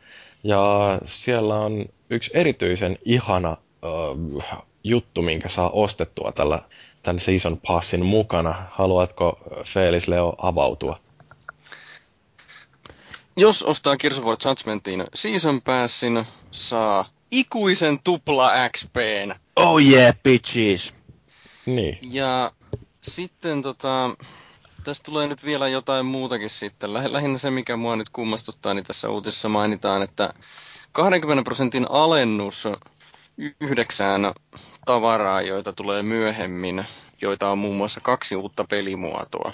No ensinnäkin se, että jos pannaan ihan uusia pelimuotoja ladattavaksi lisäsisällöksi, se on vähän kummallista, mutta jos pysytellään nyt tässä tupla ideassa, niin what the fuck? Jos mä pelaan paljon, niin mä todennäköisesti ostan sen season passin. No kun mä pelaan paljon, niin mä saan aika paljon sitä expaakin. Niin, ja sitten kun mä haluan pelata pitkään ja paljon, niin mä haluan, että mulla on myöskin sitä saavutettavaa siellä pitkään. No nyt jos mulle annetaan automaattisesti tupla expa ikuisesti, niin mä saavutan sen maksimin kaksi kertaa nopeammin. Mm. Mä saavutin yhden sortin maksimilevelin tuossa Gears of War kolmosessa niin pari viikkoa sitten. Eli mikä se nyt on puolitoista vuotta, kun se nyt on ollut ulkona. Ja mä olin ihan tyytyväinen.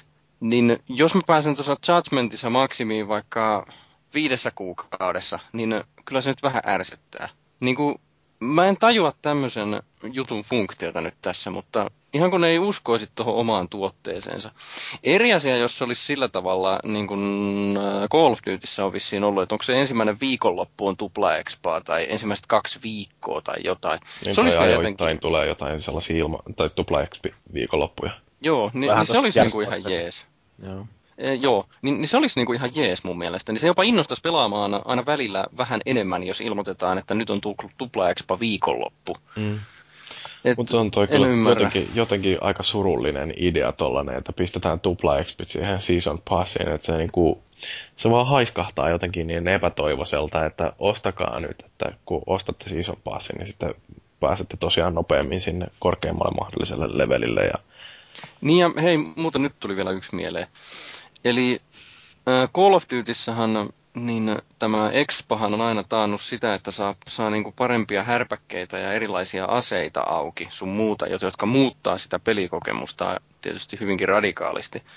Mutta äh, ainakin tähän mennessä, mä en nyt en Judgmentista tiedä, mutta tähän mennessä Warissa se leveli on ollut kosmeettinen juttu. Ase mm. näyttää hienommalta ja tässä Judgmentissa saa myöskin sillä tavalla, että se harniska, jota se pelihahmo pitää, niin se näyttää hienommalta. Niin mitä ihmeen järkeä on maksaa jotenkin ylimääräistä justiin se, että jos mä saan vaan kosmeettista etua siitä. Mm. Häh? Bling bling on cool. No joo. Joo. Aika tyhjentävä kommentti. Kyllä. Bling bling on cool. No joo.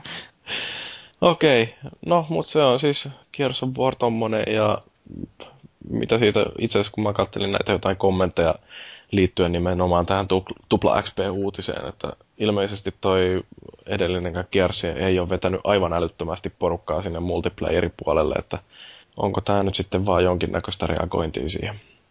Mutta sitten mielenkiintoisia Nintendo-uutisia. Tämä Wii Mini, joka tuli myyntiin joskus viime vuoden loppupuolella Kanadassa pelkästään, niin nyt se on tulossa Eurooppaan ja Suomeenkin maaliskuussa. Ja kyseessähän on sellainen, onko se nyt jotain 20 prosenttia pienempi paketti kuin mitä oli se alkuperäinen Wii. Niin se on musta ja siinä on hienot punaiset reunat ja siitä puuttuu verkko-ominaisuudet. Ja hinta on jotain 80 euroa vai mitä se nyt onkaan, niin semmoista tosiaan rupeaa Nintendo myymään nyt Suomessa, mutta mikä mua kummastuttaa on, että miksi ihmeessä kukaan ostaisi sellaisen. Niin varsinkin kun sit puuttuu ne verkko-ominaisuudet. No, Niin. Viin verkko-ominaisuudet oli kyllä niin paskoja, että suoraan sanottuna mua ei kyllä häi- häiritte. Siis jos mulla ei olisi viitä, niin mä voisin tommosen jopa ostaa. No, mutta pystyykö tuolla edes pelaamaan Gamecube-pelejä? Kun eikö tää... Ei, ei pysty varmaan. no ei varmaan pysty niin. Toi pitkä aika nyt sen uudemmallakaan vilpalla niin pelaamaan niitä. Mm. Mutta niin, olisin tuossa näin vaikka katsotaan sen verkko-ominaisuudet sinne. Sehän on tosi laitos. Siis siitä puuttuu verkkoadapteri kokonaan, että se on niin fyysisesti kyvytön ottaa yhteyttä internetsiin. Niin, niin, niin, niin, mutta jos siinä olisi ollut niin sit se olisi voinut olla poistettavampi laite. Mm. Joo, se vaan, että kuka nyt enää viittii ostaa Wiitä, kun se alkaa kuitenkin olla jo mitä, yli kymmenen vuotta vanhaa teknologiaa ja se uusia pelejä sille ei ole ilmestynyt enää aikoihin, että Ja hei, menikös vielä niin, että Wii-pelit toimii Wii Ulla? Kyllä. ö, taitaa olla jo. Joo. No niin, no okei, no sitten se ei kannata. Et jos vähänkään niin kuin harrastaa pelejä vähän enemmän, niin totta kai, totta kai se ostaa Wii U'n, ja sitten jos on Wii jäänyt välistä, niin katsoo vaikka konsolifinin sivusta, sivustolta parhaat arvostelut saaneet Wii-pelit ja käy ostamassa ne. Mutta ei, eikä osta mitään Wii Miniä. Mm. Tietenkin jos haluaa jonnekin lasten leikkihuoneeseen jonkun semmoisen pienen ja kätevän pelikonsoli, niin toi voi olla siinä ihan hyvä. Mm. Niin, tai sitten investoi parikymppiä enemmän ja ostaa tehokkaamman konsolin, eli Uujan, joka tulee nyt maaliskuun lopulla. Sitä ruvetaan postittelemaan näille, jotka Kickstarterissa upotti siihen rahaa, niin kuin minä. Jee. Yeah. Mutta siis mikä Uujassa on nyt mielenkiintoista, niin tuolta, äh, se ei, ei, mikä se oli se äh, pa, pa, pa, firma, joka teki Journeyn. No, anyway. Työ tyhjää. Sieltä tämä Kelly Santiago, joka aikoinaan lähti meneen firmasta, niin, niin on nyt sitten liittynyt tonne Uujan rivistöihin ja on siellä sellainen tittelillä Developers Best Friend. Ja tarkoituksena Santiagolla on tosiaan houkutella näitä indie-kehittäjiä tekemään pelejä Uujalle, että kyllä siellä ihan tosissaan ollaan panostamassa siihen kehittäjäyhteistyöhönkin. Mutta tällä Santiagolla oli ihan mielenkiintoinen kommentti, kun ilmoitus tästä hänen liittymisestään firmaan niin tuli.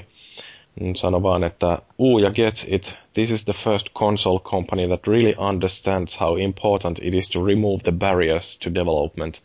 Eli täytyy kaikki esteet poistaa siitä kehittäjien tieltä, että ne pääsee julkaisemaan niitä pelejä sitten tonne eri alustoille. Ja Uujallahan on tosiaan se, että siellä on todella köykäinen sellainen tarkastus, että pelit pääsee tonne markettiin. Siellä voi itse vapaasti hinnoitella pelinsä ja niin kun, siellä ei tarvitse olla mitään julkaisijaa. Et se on aika suoraviivasta toimintaa näille indie-devaajille, että saavat sinne pelejä. Kyllähän sinne, niin kuin, onko sinne jotain 500 peliä tai jotain sen suuntaista on ilmoitettu, että on tulossa heti alkuun. Että kyllä niin kuin, kovaa vauhtia sinne tulee näitä pienempiä pelejä. Mitään hirveitä blockbustereitahan siellä nyt tuskin koskaan nähdäänkään, mutta jos haluaa paljon sellaisia pieniä pelejä, jotka on suunnilleen samaa luokkaa kuin mitä pystyy jollain iPadilla pelaamaan, niin Uuja, se on varmaan ihan hyvä vaihtoehto. Ja eikö nämä kaikki kumminkin Android Marketplacein pelit pitäisi tulla, toimia siinä? Vai miten se menee? Öö, Systeemi. Kyllä niitä varmaan joutuu jotenkin vähän sinne puukottaan kuitenkin, ja sittenhän se Android-marketti niin ei ole sellaisenaan tuolla uujalla, vaan se täytyy mennä sen uujakaupan lävitte nimenomaan. Mutta kaikki pelit, mitä siellä julkaistaan, niin niissähän täytyy olla se free-to-play-komponentti, että jonkinnäköinen ilmaispelattavuusmahdollisuus täytyy olla, ja aika paljon siinä tulee varmaan jotain mikrotransaktion maksamista sielläkin. Ja jotain mainossia sitä. Sano uudestaan. Mainosrahoitteisiin, onko? On sekin varmaan mahdollista. Kyllähän silloin ainakin pystyy ilmatteeksi pelaamaan. Joo. Joo, mutta siinä on siis tota, tämmöisiä julkaisijoita tai studioita kuin Airtight Games, eli Kim Swift, joka on tehnyt Quantum Conundrumin.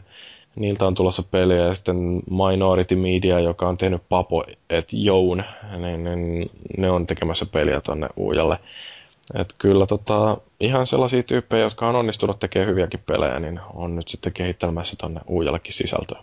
Mutta sekin, mikä musta on tässä jännä, että kun mehän jaksossa 95 puhuttiin näistä kaikista GameStickeistä ja Uujista ja Project Shieldista ja mitä niitä olikaan, niin, niin siellähän lopussa oli muun muassa tämä lyhyt keskustelu siitä, että mitä tämä tarkoittaa näille perinteisille valmistajille Microsoftille ja Sonylle, että kun tulee näitä tällaisia ää, pikkualustoja, joille indieitten on helpompi julkaista sitä omaa peliänsä, että joutuuko nämä vanhat toimijat jotenkin muuttaa toimintatapojansa, niin nyt tähän justiin Pleikka nelosen julkistuksen yhteydessä toitotettiin aika paljon sitä, että indiet hei ottakaa yhteyttä, että pääset julkaisemaan noita pelejä ja äh, Shuhei Yoshida sanoi, että pelien hinnat vaihtelee free-to-playsta 99 sentin kautta sinne 60 dollarin peleihin asti, ja että indiet pystyy kehit- äh, julkaisemaan itse niitä pelejänsä Pleikkarin storessa.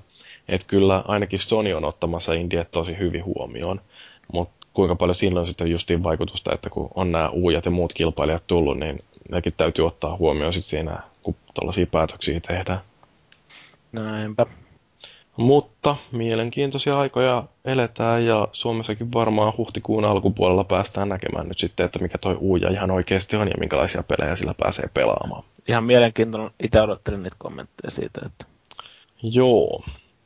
Mutta se oli meidän lyhyt uutiskeskustelu. Viikon keskustelun aiheessa meillä nyt sitten on tämä maaliskuun julkaisu Tomb Raider. Ja puhutaan tisseistä. Stay tuned.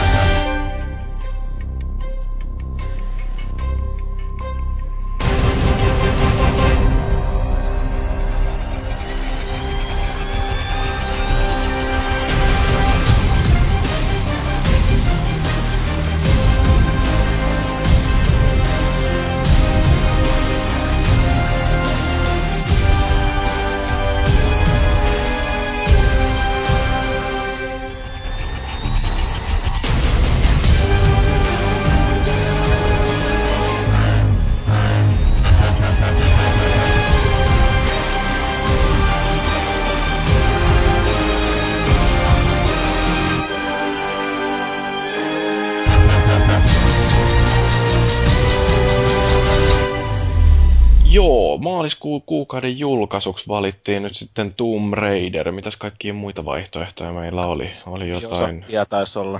Biosokkia, joo, ja muita tällaisia. Mutta todettiin, että itse asiassa Tomb Raider, kun siitä nyt tuli tällainen reboot, niin se voi olla jopa ihan mielenkiintoinenkin. Kyseessähän on kuitenkin tuollainen pitkän linjan pelisarja. Ensimmäinen peli on julkaistu jo vuonna 1996, silloin aikoinaan ekalla PlayStationille ja Sega Saturnille, ja aika nopeasti siitä tuli versiot myöskin PClle ja Engageille. PC, no. eikö se PClle tullut ihan samaan aikaan?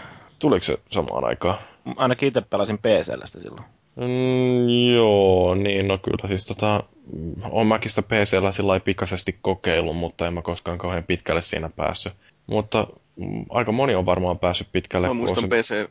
Niin, myi kuitenkin yli 7 miljoonaa kappaletta. Joo. Ja mulla on muuten ollut myös toi N-Gates-versio. Oho. Ai, ai, ai, ai. Oliko ihan mahtava? Joo, kontrollit oli aivan loistavat siinä, että ja tota, niin, se on kiva, että sen, kun se näyttö oli pystysuunnassa, niin siinä näki helvetisti ympärilleen. niin, se oli ihan sika hyvä versio. Joo. joo. Paras, jos tykkää paskasta. Mutta niin, ähm, no siis pikaisesti ihan, että osaatteko yhtään keksiä, että mistä johtuu, että siitä tuli niin jumalattoman suosittu? Niin, mä en tiedä, että onko sillä mitään tekemistä, että siinä oli tietenkin totta kai sellainen vahva naishahmo, niin kuin, ja yleensä se oli, siinä oli aina ollut jotain näitä kaiken näköisiä erilaisia mies, mieshahmoja, tyyli Duke, Nukemit, Duke Nukemistakin nyt oli totta kai ne 2D-duket ainakin tullut ennen tätä ekaa Tomb Raideria ja muutenkin. Ja sitten olihan se siis, silloin kun se tuli, niin tosi siisti, semmoinen niin kuin laaja, laaja, vähän Indiana Jones-tyyppinen, että pääset niin kuin seikkailemaan ja ratkoa pulmia niin kuin aika vähän niin kuin vapaamassa ympäristössä kuitenkin. Mm. Ei, ei ollut mikään putki. Niin ja siis sehän oli sitä aikaa, kun 3D-pelit oli vasta tulossa, että kauheasti oli kaikki pelit siihen asti ollut jotain tällaista 2D tai isometrisestä kulmasta kuvattua, että nyt sitten oli tällainen aito kolmannen persoonan seikkailu, jossa hypitään suhteellisen avoimessa maailmassa ja se liikkuminen, mitä siihen peliin oli toteutettu, niin oli kuitenkin aika omalla tavallaan mullistavaa. Et ei ollut aikaisemmin ollut mahdollista niin vapaasti yrittää selvitä jostain kiviseinistä tai kuilujen ylihyppimisistä. E- eikö tässä vaiheessa ollut PClle tullut jo noin 3D-kortit? Et tota, ne, mun mielestä täällä pysty, sillä pystyy vähän silottelemaan sitä grafiikkaa tuossa PCllä. Uh, toi taisi olla just sitä aikaa, kun niitä ensimmäisiä sellaisia 3D-lisäkortteja sai niin. pistettyä, tai puhuttiin 3D-kiihdyttimistä. Niin. Isi oli ostanut PCn, niin mm. pääsi pelaamaan sitten. Joo. Kauniin näköistä.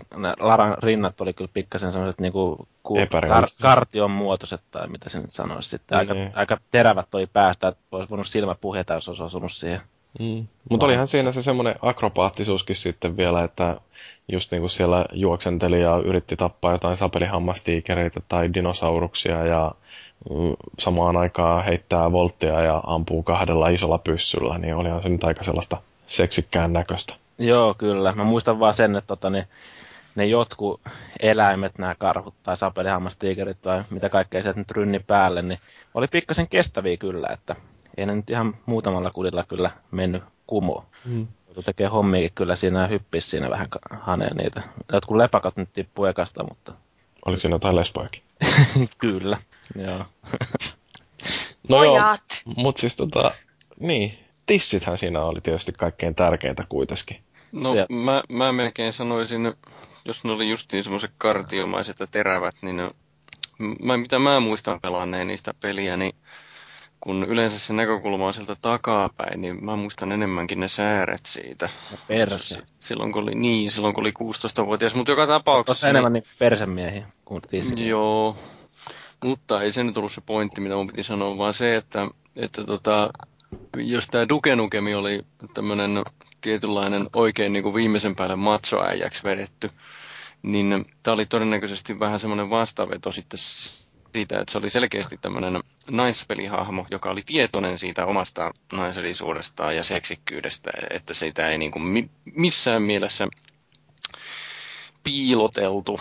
Ongelmana tietysti tällaisissa on yleensä se, että jos katsoo niin kuin elokuviakin, niin ne naisten asut on yleensä hyvin epäkäytännöllisiä verrattuna niin kuin miesten asuihin, jos se tilanne olisi jotenkin niin kuin oikea. Esimerkiksi vaikka no Batmanin asu vaikka näissä uusissa leffoissa, niin sehän on todella, sehän on haarniska. Mutta sitten taas kissanaisella, niin jaa. Mm.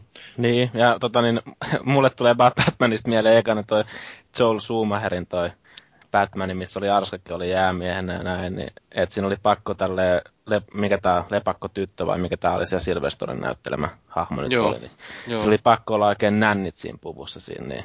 Ja olihan George Clooneyllakin kyllä ne nännit siinä näkyvissä, mutta niin kuitenkin mm. Batmanina. No mutta Daniela, hei, sä oot kymmenvuotiaana pelannut tota itse, niin tuntuuko susta silloin yhtään mitenkään erilaiselta, että kun päähenkilö on nainen, niin, niin että sillä tuli sellainen fiilis, että kyllä niin kuin minäkin tyttönä pystyn vaikka mihin.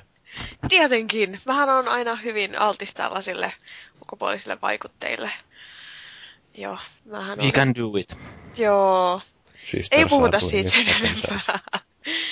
No ei siis, en mä pystynyt pelaamaan sitä hirveän pitkään, kun mä kuitenkin olen hyvin säikkyihminen ja kymmenenvuotiaana vielä vähän säikympi kuin nytten.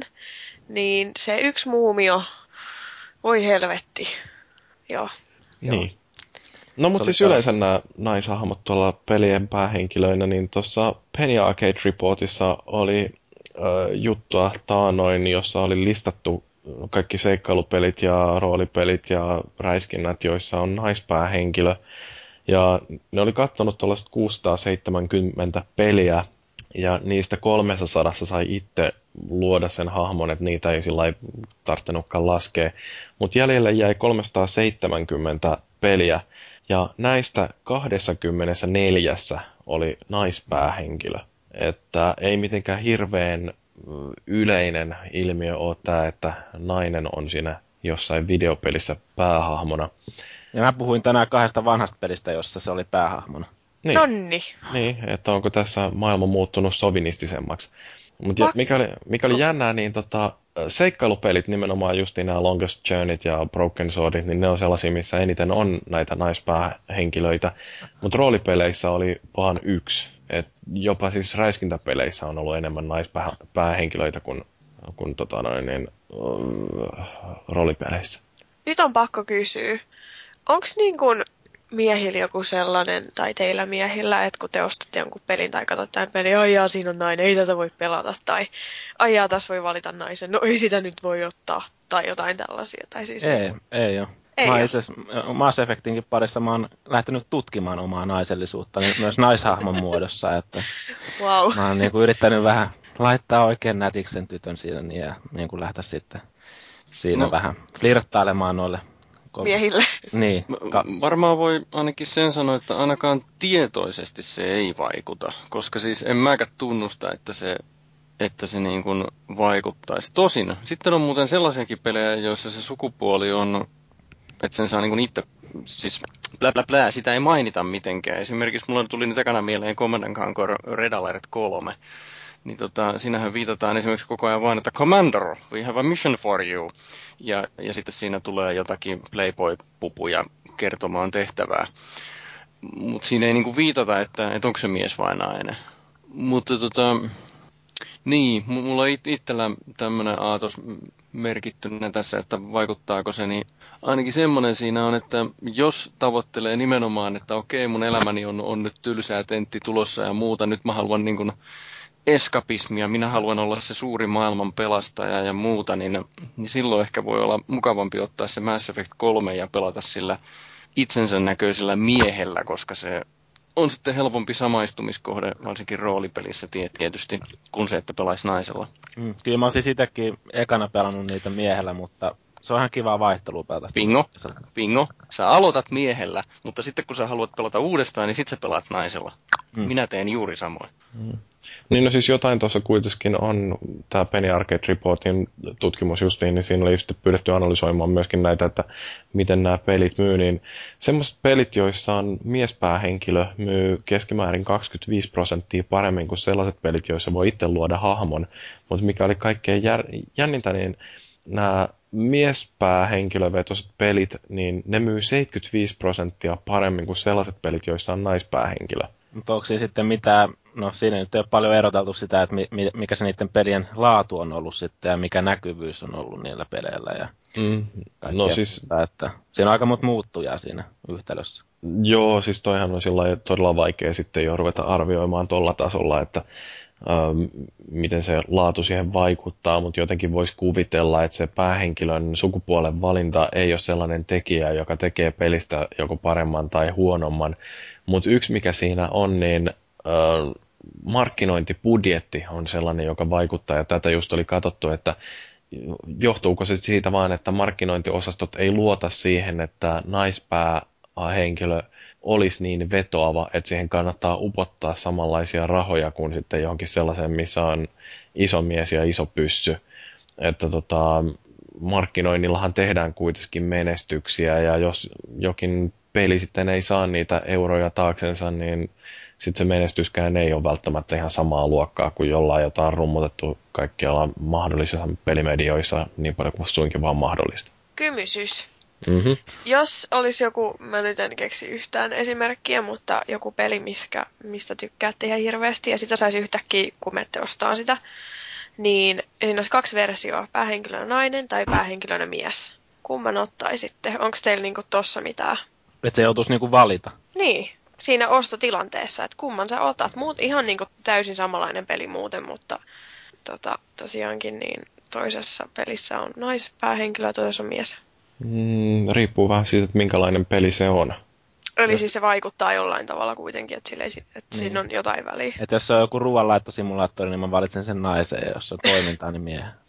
Alright. No kun mä muistan, muistan tota noin, niin esimerkiksi toi Mercenaries, niin siinähän on kolme eri päähenkilön vaihtoehtoa, tai siis niin sankarivaihtoehtoa, että yksi on semmoinen jumalattoman iso uh, musta tankki, joka jyrää kaikista esteistä lävitte, ja sitten on joku sellainen mies, joka uh, on semmoinen perus joku uh, sotilasheppu, ja sitten nainen on sellainen ketterä agentti, joka kestää iskua vähemmän, mutta osaa sitten taas mennä niin kuin soluttautuu vihollisen linjojen lävitte. Niin tota, tossakin se vaikuttaa toisaalta se pelityyli. Mutta siis, en mä tiedä, musta esimerkiksi joku sellainen, mikä nyt olisi Spec Ops The Line, niin se vaikuttaisi epärealistiselta, jos siinä olisi nainen päähenkilönä. Niin. Mutta mut joo, siis tämä, tämä, tämä Dani, tai siis mitä Jyri tuossa puhui juuri, niin niin esimerkiksi tässä Mercenariesissa, niin, tai Borderlands 2 tai ykkösessä, mm. niin, niin siinä tulee valittua se niiden kykyjen mukaan, ei sen sukupuolen mukaan. Esimerkiksi tämä, tämä Game Reactorin päätoimittaja Arttu, niin se tiesi heti, kun se sai sen lätyn käteensä, että hän haluaa pelata sellaisella hahmolla, joka, joka niin kun panostaa tiiminä tähän niin kuin, vähän niin kuin lääkintämiehenä olemiseen, niin se otti mm. sen takia sen naishahmo. Mm. Ei sen sukupuolen takia, vaan niiden kykyjen takia. Mutta e, sitten jos on, jos on vaikka roolipeli, jossa mä saan pelata sellaista peliä kuin haluan, ja sitten siitä pitäisi valita, että otetaanko mä miehen vai naisen, niin minä ottaisin todennäköisesti sen mieshahmon ihan vaan siksi, että mun on helpompi sitten eskapismia harrastaa siinä kyseisessä pelimaailmassa, jos se päähenkilö on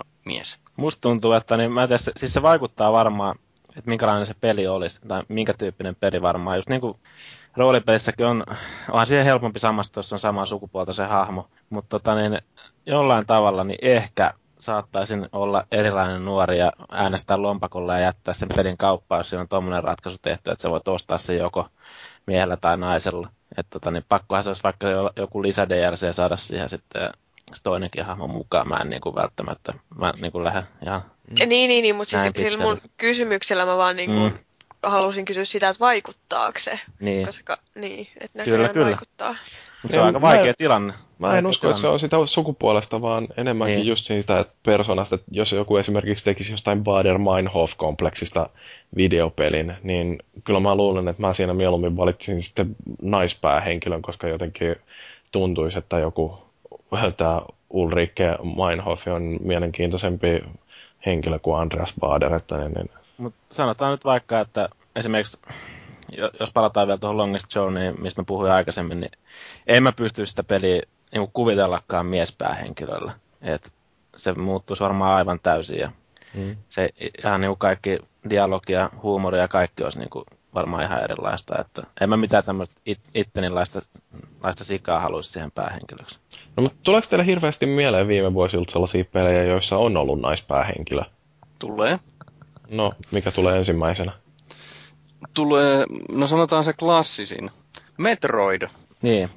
Eli, mm. eli tässä Metroideissahan on aina ollut pääosassa tämä Samus Aran. Ja Minun sukupolveni oli suuresti järkyttynyt silloin, kun on, on samaistunut siihen kahdeksanpittiseen pikselimössä ja sitten kun pääsee läpi, niin käykin ilmi, että on pelannut koko pelin naisena. Joo, siinä ei pahemmista kerrota pelin aikana kyllä. Ei, ja itse asiassa sama ilmiö, kun mä olin tota moderaatorina Tiltin keskustelupalstalla. Oho, tämmöinen synkkä paljastus. Joo, niin tota, siellä näitä kersoja sitten keskustelivat justiinsa, niin siellä oli vähän samanlainen keskustelu, että joku Popoitsu oli ihan syvästi järkyttynyt siitä, kun se oli päässyt Metroid Primein läpitte, ja sitten kun se ottaa sen kypärän pois päästä ja se onkin blondi muija justiinsa siinä, niin se oli niin kuin ihan järkyttynyt justiinsa siitä, että hän on pelannut koko pelin naisena. Ö, niin, mutta joo, siis Metroidin Samus Aran on, on tota, ehdottomasti varmaan yksi niitä vanhimpia naispelisankareita.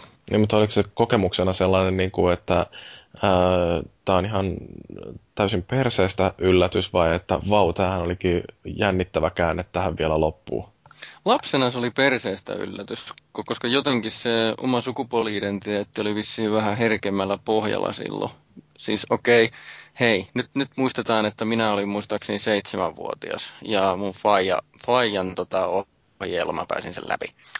Mutta noin niin kuin aikuisena sitten, kun pelas tota, Metroid Primea, niin no okei, okay, mä tiesin sen, että mä pelaan naisella. Ja, ja mun mielestä se, silloin se oli siistiä, että kun siinä pelas naisella. Okei, okay. Metroidissa on kyllä se, että ihan yhtä hyvin se voisi olla myös mies.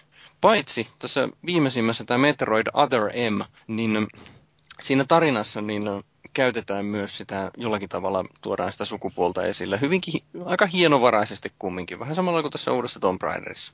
Mm. Joo, mulle tulee oikeastaan näistä naispäähenkilöistä niin, niin kaksi Jadeä. Ensinnäkin Beyond Good and Evil, joka on siis ihan loistava peli. Mutta jos mun mielestäni se äh, nimenomaan, että siinä on päähenkilönä nainen ja joka on vielä aika uskottava nainen, niin tota, tykkäsin siitä justiin tosi kovasti.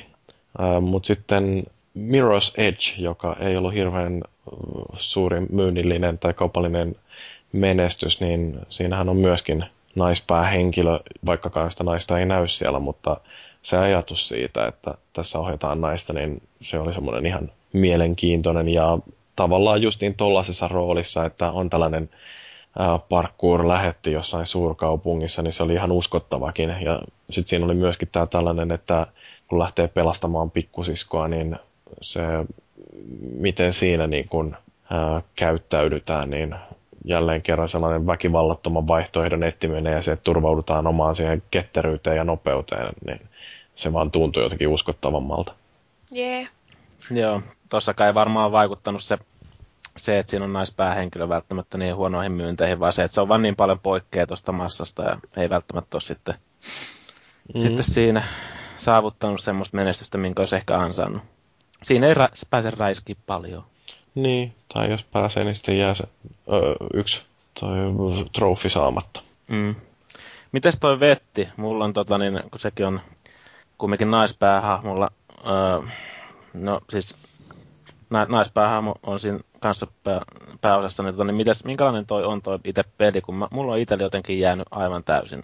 Eikö se ollut aika lailla semmoinen ohitettava, unohdettava räiskintäkokemus? E, niin siinä oli jotain bullet time ilmeisesti mukana vähän tuommoista Max Payne tyyppistä. Ja... Joo, Vanquishia ja Max Payne, jotain tämmöistä siinä oli. Joo. Mä, mä niinku, jotain videoita mä oon joskus Eikö se ollut mut... Bethesdan niinku julkaisema peli vai mikä se on? öö, on se, on se, on se Bethesdan. Joo, no, joo. Artificial Mind and Movement on tehnyt sen, mutta Bethesda julkaisema. Mutta joo, siis siinähän on tota, päähenkilö on aika neuroottinen tapaus, että se kauhean bakteerikammonen ei suostu koskeen kenenkään muun aseisiin kuin omiinsa. Ja, kyllä siinäkin tota, en tiedä, että oliko sillä loppujen lopuksi ihan hirveästi merkitystä, että se oli nainen, mutta kyllä se tavallaan omanlaisensa tunnelman loi siihen peliin, että siinä ohjataan naista, mutta se mikä niin kun, siinä oli ongelmana, että se pelinä oli aika paska. Mekaniikka oli syvältä ja se ei vaan toiminut niin hirveän hyvin. Mulla oli hirveät odotukset sen suhteen, kun näin sen ensimmäiset trailerit, että sellaista akrobaattista toimintaa, bullet time ja hyvin John Woo-henkistä menoa, niin tota, sillä ne trailerit oli lupaavampia kuin mitä se itse peli sitten lopulta lunasti. Joo, mä muistan itsekin, että mä oon sitä demoa joskus testannut ja sitten mä totesin, että en mä varmaan tähän tuu tuhlaamaan aikaa. Niin. Että se ei vaan se peli toiminut niin kuin pelimekaniikan puolesta mitenkään kovin hyvin. Joo, tosiaan. mikä on hirveä sääli, koska se olisi voinut olla ihan loistavakin peli. Mutta näin se vaan maailma kohtelee kaltoin meitä, jotka aina jaksamme odottaa hyvää. Final Fantasy 10 2 tyttöenergiaa. Jee! Ai että. Joo. Se oli vähän tosiaan eri tyylillä vedetty tai erilaisella meningillä kuin nuo aikaisemmat Final Fantasy. Mm. Muuten puhuttiin tästä uskottavuudesta, niin mä muistan tästä Final Fantasy 13, niin mä en muista sen hahmon nimeä, mutta tota, semmoinen hoikka parikymppiseltä näyttävä muija, niin sen tarinahan oli se, että se oli eläkkeellä oleva ammattisotilas. Uh, lightning, oliko se? Taisi olla. Mutta ei siis se nimen... oli, ei, oliko se eläkkeellä? Mun mielestä se ei ollut eläkkeellä. Se oli muuten vaan Joka tapauksessa se oli... Sanotaan, että eläköitynyt niistä hommista. No niin, joo. niin tota, Mä en päässyt sitä yli. Mulle eläkkeellä oleva ammattisotilas ei ole kaksikymppinen mallimuija. No, mieti nyt se koko, muutenkin se koko maailma, ei sekään ihan oikein. Joo, joo, joo, joo. Siis mä, mä ymmärrän, mä joskus keskustelin tästä, niin mulle sanottiin ihan oikein juuri se, että hei, tämä on fantasia, final fantasy, tajuut sä? Semmoisessa maailmassa, jossa on sellaisia kivoja pieniä pörrösiä äh, muukleja ja Chocobot ratsastaa siellä joo, jossain siis, aroilla. Niin... Siis mä, mä, mä, ymmärrän, että kommentti oli ihan relevantti, M- mutta siis kun se, se ei nyt vaan niin kuin jotenkin mun korvien väliin istunut niin kuin millään. E, mm. Eli juuri tämä uskottavuusaspekti siinä, että et, et siinä olisi pitänyt olla mies. Kyllähän ne on aina noin muutenkin... Tai, no... tai edes vähän vanhempi nainen. Final Fantasy ne mutta on monesti semmoisia teinejä siellä. Tai laps, pikkulapsia, niin kuin tuossa on tuossa Ninokunissakin pikkulapsi se päähenkilö. Että se on se japanilaisten tyyli siinä sitten. Tietenkin tuo taustatarina ei välttämättä tosiaan ollut ehkä mikään maailman paras sitten siihen, siihen paikkaan. Hmm. Varsinkin Squali Final Fantasy 8, niin maailman paras hahmo, eikö vaan, Daniela? No ei se maailman paras, mutta helvetin hyvä. Joo, todella persoonallinen henkilö. Kyllä, sen, joo, kyllä, ihan mahtava. tai sitten ei. Hmm. No, entäs Bayonetta? Bayonetta on minun mielestäni eh- ehkä tämmöinen viime aikojen seksikkäin aktiivinen toimija naissankari. Eli nyt kun mä oon pelannut, pelasin sen uuden Devil May Cryn, niin mun mielestä se on vähän niin kuin, siis tämä Devil May Cry, niin tämmöinen maskuliininen versio sitä Bayonettasta. Et, et se on niin, et se koko peli, Bayonetta siis, Bayonetta, niin se on jotenkin sillä tavalla, että okei, meillä on, meillä on tämmöisiä japanilaistyylisiä häkkänsläispelejä, joissa on miehiä, ne on miehekkäitä ja niin edelleen. Miten me tehdään se kaikki mahdollisimman naisellisesti ja, ja seksikkäästi? Ja sitten, mutta nimenomaan vielä se, että sen, sen lisäksi, että se Bajonetta on pelinä plus se hahmo, se on niinku, se on niinku sataprosenttisesti feminiininen joka suunnasta, mutta siihen päälle se on äärimmäisen tota, niin kuin itseluottamus ja sitten se periaatteessa pystyy ihan mitä vaan, kun sehän on tämmöinen noita siinä. Ja sitten se on ihan jumalattoman hyvän näköinen. Mutta eh, sille on pistetty ne silmälasit, joka tekee sitä, että se ei olisi niin kuin halvan oloinen. Niin tota, mä asuin... Sihteerilasit niin sihteerilasit. Mä olin nyt kymmenen vuotta yhden ja saman naisen kanssa, niin hän oli hyvin, en ole enää, hän oli ihan viimeisen päälle ihastunut just tähän Bayonetta ja pelasi kaikki achievementit siitä sen tuhat gamerscore, mutta ei se ollut se, niin kuin se ulkonäkö tai tämmöinen, vaan pointtina oli nimenomaan se, että se, että se hahmo oli semmoinen hyvin itse, itsetietoinen ja itsevarma, ja, mutta aktiivinen toimija. Bayonetta ei ole uhri, vaan se on se, joka pistää pataan. Niin se oli se, joka vetosi ainakin tähän yhteen naiseen. Mm. Niin, no siis onko videopelit sitten sillä seksistisiä, että naiset yleensä pyritään esittämään uhreina ja miehet on niitä aktiivisia toimijoita, jotka pelastaa ja suojelee? No ei välttämättä. Mulle tuli nyt tästä kysymyksestä mieleen niin kuin heti jollain tavalla toi Half-Life 2. Niin kuin, siinä on mun mielestä tosi hyvä siis se sivuhahmo, se, se ei ole päähahmo, vaan se on sivuhahmo, tämä Aliksi siinä. Niin Juu, sekin hän, niin, sehän niin käytännössä niin kuin pelastaa ah, Freemani. Joo, kyllä. Kuitenkin sieltä, että ja tosi hyvin sopii siihen perinkulkuun ja on tosi sympaattinen ja niin kuin muutenkin, että ei se aina niin onneksi mene. Mun, mun mielestäni pelit on pääasiassa ollut seksistisiä ruokkiessaan tämmöisiä perinteisiä sukupuolirooleja kautta stereotypioita. Äh, mutta tota, mun mielestä se on kehittynyt tässä aikojen kuluessa. Eli jos muistetaan kultaista 80-lukua, niin Mario oli mies ja prinsessa oli se, joka oli nainen ja se pelastettiin. Ja sitten muuten sama oli Zeldassa. Eli Linkki on mies ja Zelda on nainen, joka pelastetaan. Mutta siinä on kumminkin naisen nimi on siinä. Joo. Pelin nimessä. Se on mielenkiintoinen huomio. No, sitten niin kuin varmasti itsekin tiedätte, niin tuli pitkä kausi, jos nyt, mitä mä nyt sanoisin, 90-luvun alusta varmaan 2000-luvulle ja pitkästi, niin että naiset oli periaatteessa hyvinkin epärealistisia seksiobjekteja lähinnä. Tyyli juuri Tom Raider, jolla on ihan hirveät tissit ja mutta sitten mä laskisin edelleen tästä pois tämän Metroidin Samus Aranin. Ja sitten ne, no, tietenkin nuo seikkailupelit, missä oli ihan järkeviä naisia kanssa. Ai joo, okei. Okay. No hyvä juttu. Joo. Okei, okay, eli, Eli-. Ei, ei, ihan näin suoraviivaisesti kuin mä tässä nyt esitin. Ei, mutta nekin on niinku t- totta kai enemmän PC-puolella ollut ne pelit sitten, että Joo. Ja m- nyt sitten viime vuosina on ollut mun mielestäni ihan hyvä huomata se, että videopelit on kehittynyt siihen, että myös naisetkin voi olla niitä aktiivisia toimijoita siellä. Niin kuin nyt justiin vaikka tämä Bayonetta ja ehkä nyt kaikkein viimeisin, joka mulle ehkä merkitsee eniten, on juuri tämä Gears of War 3. Siinähän tuli näitä naishahmoja lukuisia. Mutta naishahmoille on aina yksi asia. Ne on aina poikkeuksellisen kauniita, nimenomaan vallitsevan kauneusihanteen mukaan kauniita. Kuinka monessa pelissä olette nähneet jotensakin aktiivisessa toimijaroolissa olevan naisen, joka on ruma? no en mä mitään sua hirviöä siellä halunnut nähdä. Aivan. Se Se taisi tot- Mut kysyä. siis nyt sit niin kun, että onko sit kaikki, jotka ei ole rumia, niin valitsevan kauniita? Ei. Esimerkiksi kun me pelattiin se Beyond Good and Evil, niin ei siinä se ollut se päähenkilö mun mielestä mitenkään silleen huu tai muutenkaan. Se oli vaan ihan- muutenkin vähän sellainen sarjakuvamainen se tyyli siinä, että... No mut siinä oli heti yksi esimerkki. Mutta sillä oli kauniin väriset silmät. No ne kyllä oli. Ja isot silmät. Hmm.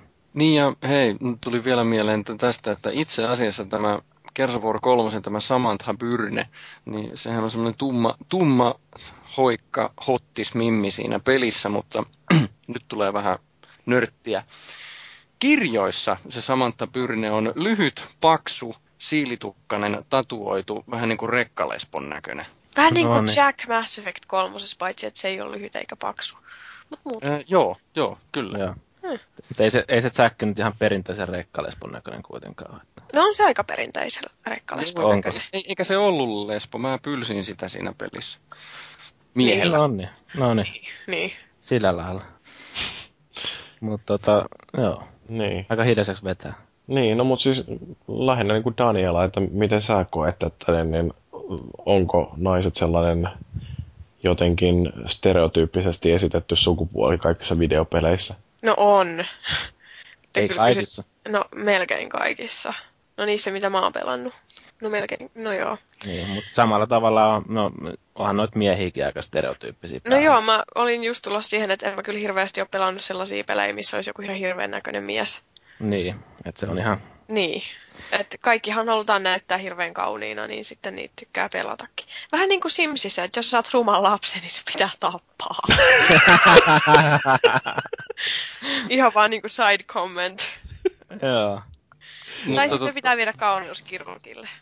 Tämä yleinen kauneuden vaatimus, niin sehän nyt näkyy oikeastaan kaikessa viihteessä, että e- elokuvissahan pääsääntöisesti on, varsinkin Hollywood-leffoissa ne on hyvin harvinaista, että siellä on niin sanotusti no- normaalia, normaalinäköisiä ihmisiä, varsinkin jos on joku tämmöinen toiminta, toimintaelokuva tai muuta, mutta peleissä on ainakin huomannut, ja muuten leffoissakin, että se komeuden vaatimus laskee, jos on joku muu piirre, joka huomattavasti kompensoi sitä tyyliin mahdollisimman iso ase.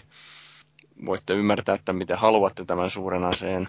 Mm-hmm. Ta- tai sitten suuret lihakset. Niin kuin nyt esimerkiksi se, voi herra jumala, no Gears Warissa taas kerran, mutta siis ei ne, ei ne mieshahmot minun mielestäni ole kauhean komeita siinä tavannut olla.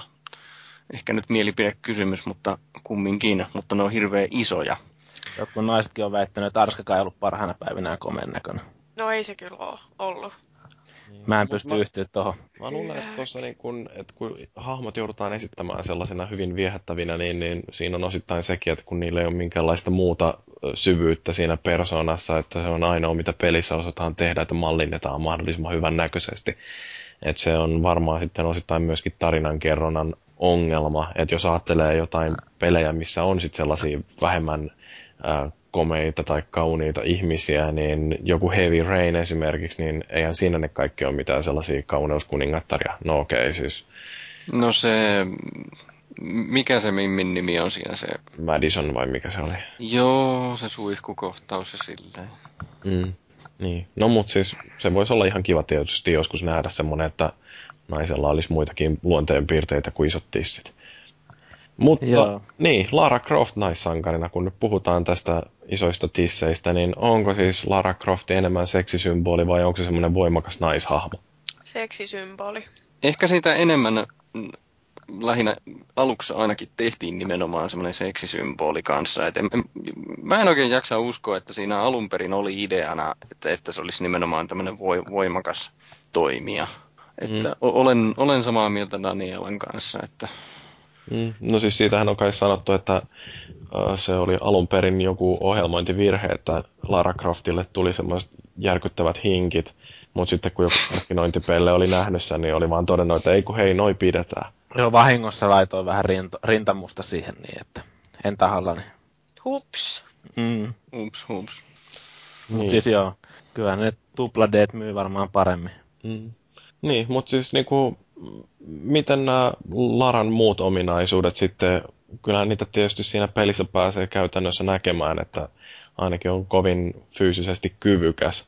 Uh, mutta et, vetooko ne nyt sitten pelaajiin, että voisi kuvitella, että miehelle ainakin riittää se, kun on tollainen tits and ass with guns. Mä luulen, että kysymys on siitä, että ihmiset haluaa, nyt kun puhutaan videopeleistä, niin haluaa nimenomaan päästä eroon siitä arjesta, eli just tätä eskapismia, niin silloin haluaa, että ne ihmiset, jotka, tai pikselihahmot, jotka ruudulla pyörii, niin ne olisi jotenkin spesiaalinen näköisiä. Mulla nyt tulee jostakin syystä mieleen erityisesti tämä Dante tästä uudesta Devil May Crysta justiinsa, niin No, se siinä alussa tulee avaamaan ovea alasti siinä justiinsa, ja se nyt näyttää just nimenomaan siltä hunksilta, mitä, mitä nyt osaatte kuvitella. Hunks Ossilta, salkkareista. Öö, ei ihan niin harteikkaalta. Mutta pointtina kumminkin se, että, että tota, ne on nimenomaan tämmöisiä spesiaali kauneusihanteiden mukaisia, koska ei välttämättä halua ihan kumminkaan realismia ihmiset, kun ne pelaa sitä. Plus sitten se, että ne on kauniita, kauniita katsella. Eikö meillä ollut tuossa sadannessa jaksossa just silloin siinä juhlajaksossa niin juttu siitä, että siitäkin on ollut hirveästi itkemistä, että Dantella on vääränlaiset hiukset ja kaikkea, että aivan hirveetä. No se nyt on ihan, pelaamaan. joo, tommonen nyt on ihan turhaa itkemistä mun, mun mielestäni, että eteenpäin. Mutta se on ihan täysin. Joo, mutta siis varmaan silloin kun toi, tuli toi Tomb Raider, niin ei silloin niinku näissä toimintapeleissä varsinkaan niin ollut näitä naissankareita pahemmin ollut, niin tota, just se, että sellainen nainen, mikä laittaa kaikki pinoon, noin miehet ja kaikki muut hirvi, tai niin kuin noin villieläimet sun muut sinne, niin mm. on se varmaan hyvä vaihtelu silloin Joo. aikanaan. Joo, ja nyt tähän yhteyteen muuten sanoin, että tämä uusi Lara Croft niin ei ole epärealistisen näköinen. Se on ehkä vähän liian... Nähti. Liian, äh, ei, vaan se on vähän liian laiha verrattuna siihen, minkälaisia, minkälaisia voimisteluliikkeitä se tekee sen pelin aikana, että todennäköisesti niillä lihaksilla ei oikeasti jaksaisi tehdä sellaista. Mutta muut, muuten se näyttää musta ihan... Mitä? Niin se oli, eikö se ollut kumminkin nuorena? Niin kuin, tai niin kuin silleen... No se on niin kuin, vähän niin kuin kaksikymppinen siinä, että se on niin kuin viimeisen päälle hyvässä kuosissa kyllä, että... Se on muuten Hotti muija se, joka ääninäyttelee sitä. Mun mielestä varmaan luulen, että vetää myös hyvän roolin, siis sellainen brittinäyttelijä kuin Camilla Luddingtoni. Oliko se tuossa Video Games Awardsissa? Öö, se voi olla, että se on ollut siellä kanssa. Ja siis sehän on niin Californicationista muun muassa tuttu. Että siellä... Täytyy myöntää, että olen todella pettynyt, mikäli se ääninäyttelijä on valittu osittain sen, sen perusteella, että miltä se näyttää, koska sillä nyt ei pitäisi olla minkään sortin merkitystä, kunhan vaan se ääni on hyvä. Se ääni muuten on ihan hyvä. Siis se on mun mielestä ihan hyvä näyttelijä. Että, tota, Joo. Ääni jotain. Jotain, että tota, siis brittinäyttelijä. Tota, Californicationissa veti vähän alastun rooliikin, mutta kuitenkin. No niin, ihan loistava näyttelijä siis. Joo, hyvät avut on. Joo, no mutta siis se mikä mua kiinnostaa justiin tässä, että kun puhutaan, että Lara Croft on voimakas naishahmo ja hyvä naissankari, niin onko se nyt sitten kuitenkaan sillä naishahmo, vai onko se enemmänkin vain Indiana Jones, joka on muutettu naiseksi? No ainakin tässä uudessa siihen on panostettu. Eli tota, no tämä nyt on pieni spoilinki, mutta se ei tarinaa niin hirveästi spoilaa. Eli tässä, tässä uudessa Tomb Raiderissa, niin siinä alussa varsinkin kun miehet rupeaa tekemään väkivaltaa siinä, niin että ainakin yrittää, niin eihän ne nyt suhtaudu semmoiseen parikymppiseen hoikkaan muijaan mitenkään ihmeellisesti, mutta sitten siinä pelin kuluessa, kun Lara on pistänyt niitä halkipoikkia pinoja, kurkut auki ja muuta, niin ne huutaakin justiinsa sitten siellä samalla, kun ne vyöryttää joukkueellisen kommandoja päälle, että joku huutaa, että she's just a girl, niin toinen huutaa vaan, että well, that girl just kicked your ass! Mm. No mutta toikin on vähän sillä, että eikö tämä ole niiden stereotyyppien mukaan menemistä, että naisesta ei oleta, että se olisi sellainen fyysisesti voimakas ja voimakas tahtoinen, joka sitten oikeasti pistää kampoihin joukolle miehiä. Joo, mutta tota, ju- juuri sillä se on pistetty siinä, siinä tarinassa näihin, näiden pahismiesten niin kuin suuhun tämä stereotypia, joka karisee siinä matkan varrella sitten. Mm. No anyway, siis tähän Tomb Raiderit, niin peliarvosteluissa, niin niissähän on aina tuotu esille nimenomaan sitä, että mitkä nämä Lara Croftin avut on. Että uh, jossain vanhemmassa peliarvostelussa oli tämmöinen otsikko, että T&A with guns is back, niin musta on jotenkin sellainen, että se miehenä niin kuin mua jotenkin hävettää se, että eikö mukamas mitään muuta pystytä näkemään, että niin kuin isot tissit ja hyvä perse ja sitten kaksi isoa pyssyä, niin se on, niin kuin, se on kaikki, mikä pitäisi riittää miehelle. Niin musta se on sellaista osittain myöskin meidän aliarviointia. Mut ja sitten... niitäkään loppupeleissä ainakaan pleikkarilla varmaan näkynyt missään lähteessä, että mm. grafiikka oli sen verran huonoa vielä silloin. Mm. Mutta on tossa sitten sekin ihan, että ihmisenä, joka osaa myöskin ajatella jotain, niin että on aika halpaa tollanen. Ja sitten se, että niin pikkasen loukkaannut naisten puolesta sitten, kun käsittely on tollasta. Hyvä. Kyllä. No siis tässä kohdassa haluan tosiaan hehkuttaa tätä uutta Tomb Raideria, että myös näiden, minkä mä mainitsin tämä, että miten pahikset suhtautuu siihen Laraan, niin myös siinä niiden sivuhenkilöiden dynamiikassa tulee siinä jossain vaiheessa ainakin muutaman kerran, mun muistan nyt äkkiä ulkomuistista, niin tulee sellaisia tilanteita vastaan, jossa selvästi on, on niin kuin huomioitu se, se sukupuoli siinä. Siis ei sillä tavalla, että vitsi sillä on hyvä perse, vaan en mä nyt halua spoilata sitä, koska se liittyy siihen tarinaan, mutta, mutta, siis, mutta siis sillä että siis siitä näkee, että sitä pelin käsikirjoitusta tehdessä, niin sitä on mietitty nimenomaan, että meillä on nyt nimenomaan naishahmo ja on typerää jättää se hyödyntämättä, mutta hyödynnetään se jotenkin muuten kuin korostamalla persettä. Mm. Niin. Mm. No, mutta sitten Daniela sanoi sä nyt, että pitääkö meidän kaikkien miesten olla nyt häpeissämme ja sirotella tuhkaa päälle, kun me tykätään katsella naisia, varsinkin hyvännäköisiä. Älä syyllistä mua nyt tolleen, että kysyt kysymyksen ja sit heität tolleen, että tota, Ei, sä saat Ei. sanoa ihan niinku rehellisen no. mielipiteen, ei tässä ketään syyllistetä. No niin, joo. mä halusin sut tähän nimenomaan sen takia, että sä voit ruoskia meitä. No siis mun mielestä se on, no kun, en mäkään nyt, no jos mäkin hei Simsissä tapan kaikki ruumat lapset, niin Sä et ole ihan niin. puhdas pulmunen silloin. No, no, en todellakaan, mutta mua kuitenkin ehkä ärsyttää se tosi paljon just noissa vanhoissa Tomb Raidereissa, miten tuota se tuotiin esille se sen naiseus vaan tisseinä. Sä kohderyhmää.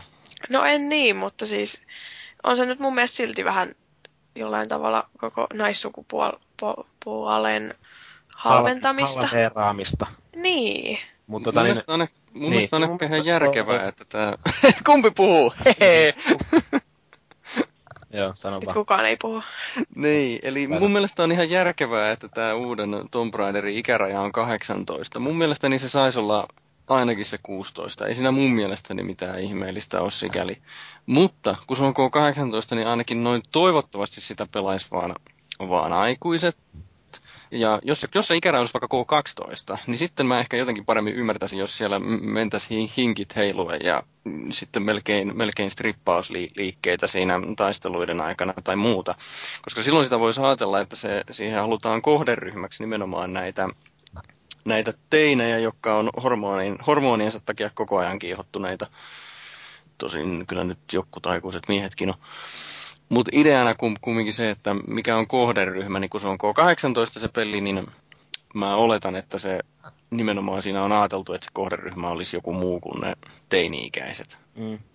Jos ollaan ihan rehellisiä, niin mä itse niin kuin silloin välttämättä silloin teininä, tai paljon mä nyt olin, vähän reilu kymmenvuotias varmaan, kun ekan kerran pelasin tota ekaa Tomb Raideria, niin en mä nyt välttämättä sen naishahmon perään niin kuin sinänsä kuolannut siinä pelissä, mutta tota, oli se silleen ihan kumminkin, tai siis kyllä mä itse sain semmoisen kuvan, niin kuin, että siinä on oikeasti semmoinen vahva naispäähahmo, vaikka totta kai sitä oli korostettu kaikilla näillä avuilla ja tämmöisillä näin.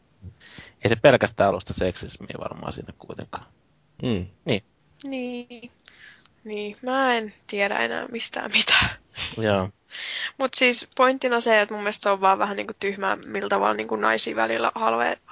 Miten, mi, miten se Halveerataan. halveerataan? Halvennetaan. Hal- halveksutaan tai mm, miten, millä sanon? Halvennetaan. Halvennetaan, niin. niin, koska siis tota, Pannaan halvalla. se on kuitenkin loppujen, lopu, loppujen lopuksi ilmaiseksi. vielä suht herkkä aihe aika monelle naiselle. Ja sit niinku tollahan jollain tavalla myöskin syrjitään sit naispelaajia, koska en mä nyt ensimmäisenä alkaisi nyt pelaa mitään ensimmäisiä Tomb Raidereita. Ihan vaan sen takia, että Tuli vaan tästä naisten ha- halvalla panemisesta. Ei kun siis, tot, mieleen, ei kun siis, tota, niin, ootte pelannut koskaan semmosia pelejä kuin Sin, mikähän se nyt oli se, mun mielestä oli vähän Sini sen pelin nimi. Se on niinku räiskintäpeli, olisiko tullut joskus Half-Life 2 aikoihin. Se, tota, niin, ei kun eka tuli joskus Half-Life 1 aikoihin, niin, niin tota, siinkin oli semmoinen aika iso tissinen ja tota, niin jossain tyyliin, no en tiedä toiko lateksipuussa tai näin mukana, niin siinä oli oikeasti keskitytty siihen, että naisella on isot hinkit, tota, niin se on semmoinen ns pornotähden näköinen se muija, että siinä ehkä pantiin vielä halvemmalla niin kuin naisia siinä pelissä, mutta Niin, tämä, vai jääkö sulla kesken? joo, ei jäänyt mitään. Tämmöinen hal- halvalla laittaminen ja a- alistava ja alentava suhtautuminen naisiin, niin tämä nyt on sivujuonne, tähän ei tarvitse kovin syvällisesti mennä, mutta jos nyt mietitään näitä naisille suunnattuja romanttisia elokuvia, tai vaikka nyt kovin romanttinenkaan tyyliin sinkkuelämää kaksi esimerkiksi elokuva, niin... niin Pakko valita kaikkein paskin mahdollinen. Joo, mutta siis se, että yleensähän mies on näissä justiinsa, niin se on poikkeuksellisen komea, menestynyt, sosiaalinen, suosittu siinä omassa sosiaalisessa ympyrässään, mutta silti hän haluaa nimenomaan sen tissittömän tavismuijan siitä naapuristaan, tekee puolitoista tuntia duunia sen eteen, että se saisi tätä tissitöntä tavismuijaa ei hirveästi kiinnosta, mutta lopulta sitten tämä tavismuija ottaa tämän superalfa-urosäijän, joka koko ajan on halunnut vain hänet. Puolitoista tuntia aika vähän duunia kumminkin, että saa sen. Niin tota, joo, no joo. M- m- mutta siis kumminkin se, että tämmöinen kuviohan on semmoinen tietynlaisen naisellisen fantasian ruokkimista. Niin mä näkisin nämä, vaikka nyt tämä Lara Croftin videopeleissä ainakin ennen, ei enää, niin vähän samanlaisena, että ruokitaan sitä teinipojan tietynlaista fantasiaa siitä, että minkälainen nainen olisi hieno. Tota, nyt kun me päästiin tähän sinkkuelämään, niin mun on pakko kysyä Danielalta. Mm-hmm. Oletko kattonut sitä sarjaa? joo, Onko sun mielestä se Kiho tosi komea mies? no ei. Niin mä en mä- ole ikinä Ai- tajunnut sitä. Ja Chris ihmetellyt onhan se kanssa. komea mies. Ei, en mä en ymmärrä mikä siinä on. Niin. Siis se on ihan okei, mutta ei se ole komea. No, karismaattinen. Mutta se on rikas siinä, Mm. siinä sarjassa. Se on rikas. Sillä on korkea asema. Se Niin. pukeutuu hienosti. Niin. So, Se on se juttu. Niin, Niin. mutta se on, se, se on se juttu siinä kyseisessä hahmossa. Mm. Ja Good Wifeissa se mokaa ja menettää Juliana Marguliisi. Kyllä. Tyhmä. Okei. Okay. No joo, mutta tota, vielä voisi vaikka puhua vähän tuosta itse pelistäkin. Ähm, Fellu, sä oot meistä nyt ainoa, joka tosiaan on pelannut, niin pidän meille sellainen kahden minuutin lyhyt äh, pähkinänkuori-esitys siitä, että mitä on luvassa, kun käy hakemassa Tomb Raider rebootin. No sen on tehnyt tämä Crystal Dynamics, joka on tehnyt vissiin suurin piirtein kaikki muutkin Lara Croftit. Tomb Pleikkari kakkosen ajoilta lähtien jostain sieltä legendistä, niin aloitti Crystal Dynamicsi sen hommansa siinä. Ok. Muistaakseni. Tai itse asiassa siinä oli niin, että tota, niin, siinä oli välissä joku muu kehittäjä, ja tässä Crystal Dynamicsillähän on niitä kehittäjiä, jotka oli alkuperäisessä Tomb Raider kehittämisessä mukana. Tai tämmöinen niin. Joka tapauksessa siis kokeneita hemmoja kyseisen hahmon parissa. Niin se aloittaa sen koko tarinan alusta, tai sitten se vaan kertoo sen tarinan, jossa Lara Croft lähtee ensimmäiselle tutkimusretkelleen sitten. Ja noin pelinä, jos haluaa tämmöistä, mistä mua aina syytetään, että name droppingia, niin mun mielestäni se on Metroid meets Uncharted. Eli tämmöistä kolmannen persoonan tutkimista. Onko se niin kuin kumminkin enemmän putkessa kuin nämä aikaisemmat? Kun mun mielestä näissä aikaisemmissa on ollut kumminkin jonkun verran sitä seikkailun tuntuu siinä. Siinä on, se on tarinaltaan hyvin putki, mutta siinä voi harhautua sivupoluille.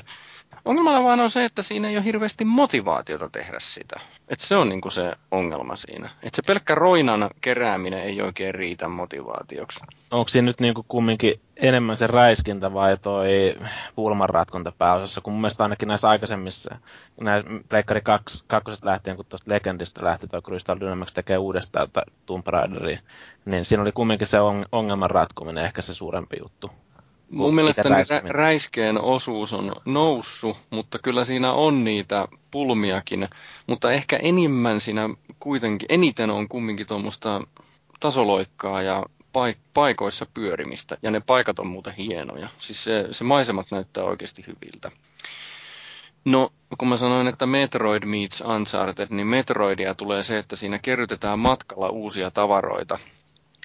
Ja tota, tässä tapauksessa se istuu siihen kuvioon ihan hyvin, koska se on ikään kuin tämmöinen, että se haaksi rikkoutuu sinne saarelle. Että sillä ei ole niin kuin mitään, että se löytää niitä sieltä, sieltä sitten mettästä ynnä muusta.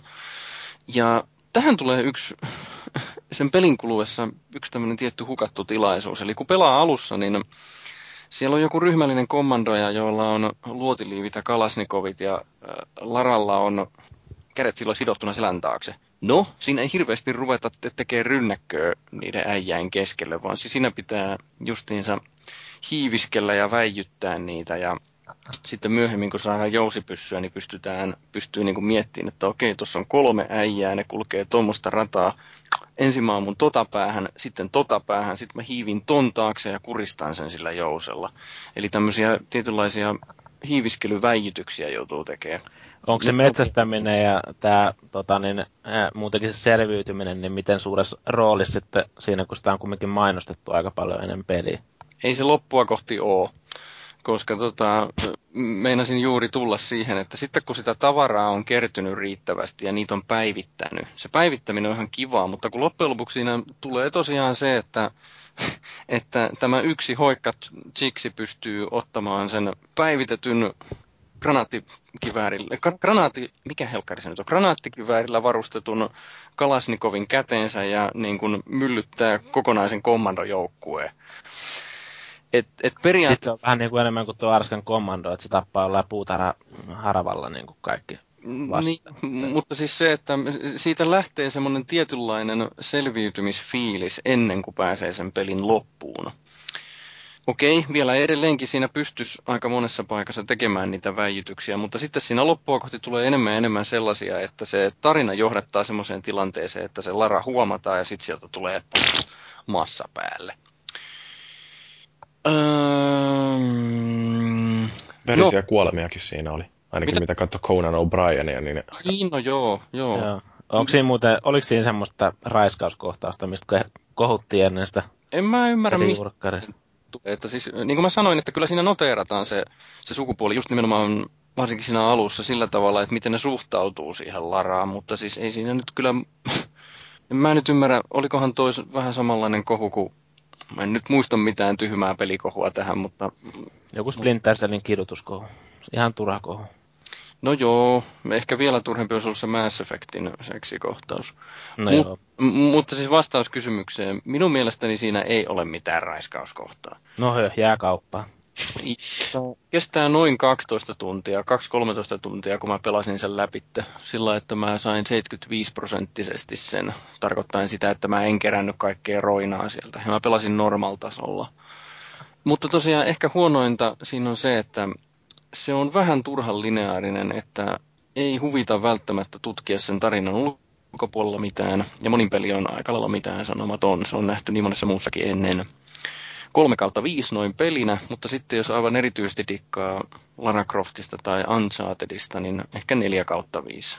Et se on oikeasti hyvä peli, mutta siinä on kyllä puutteensakin.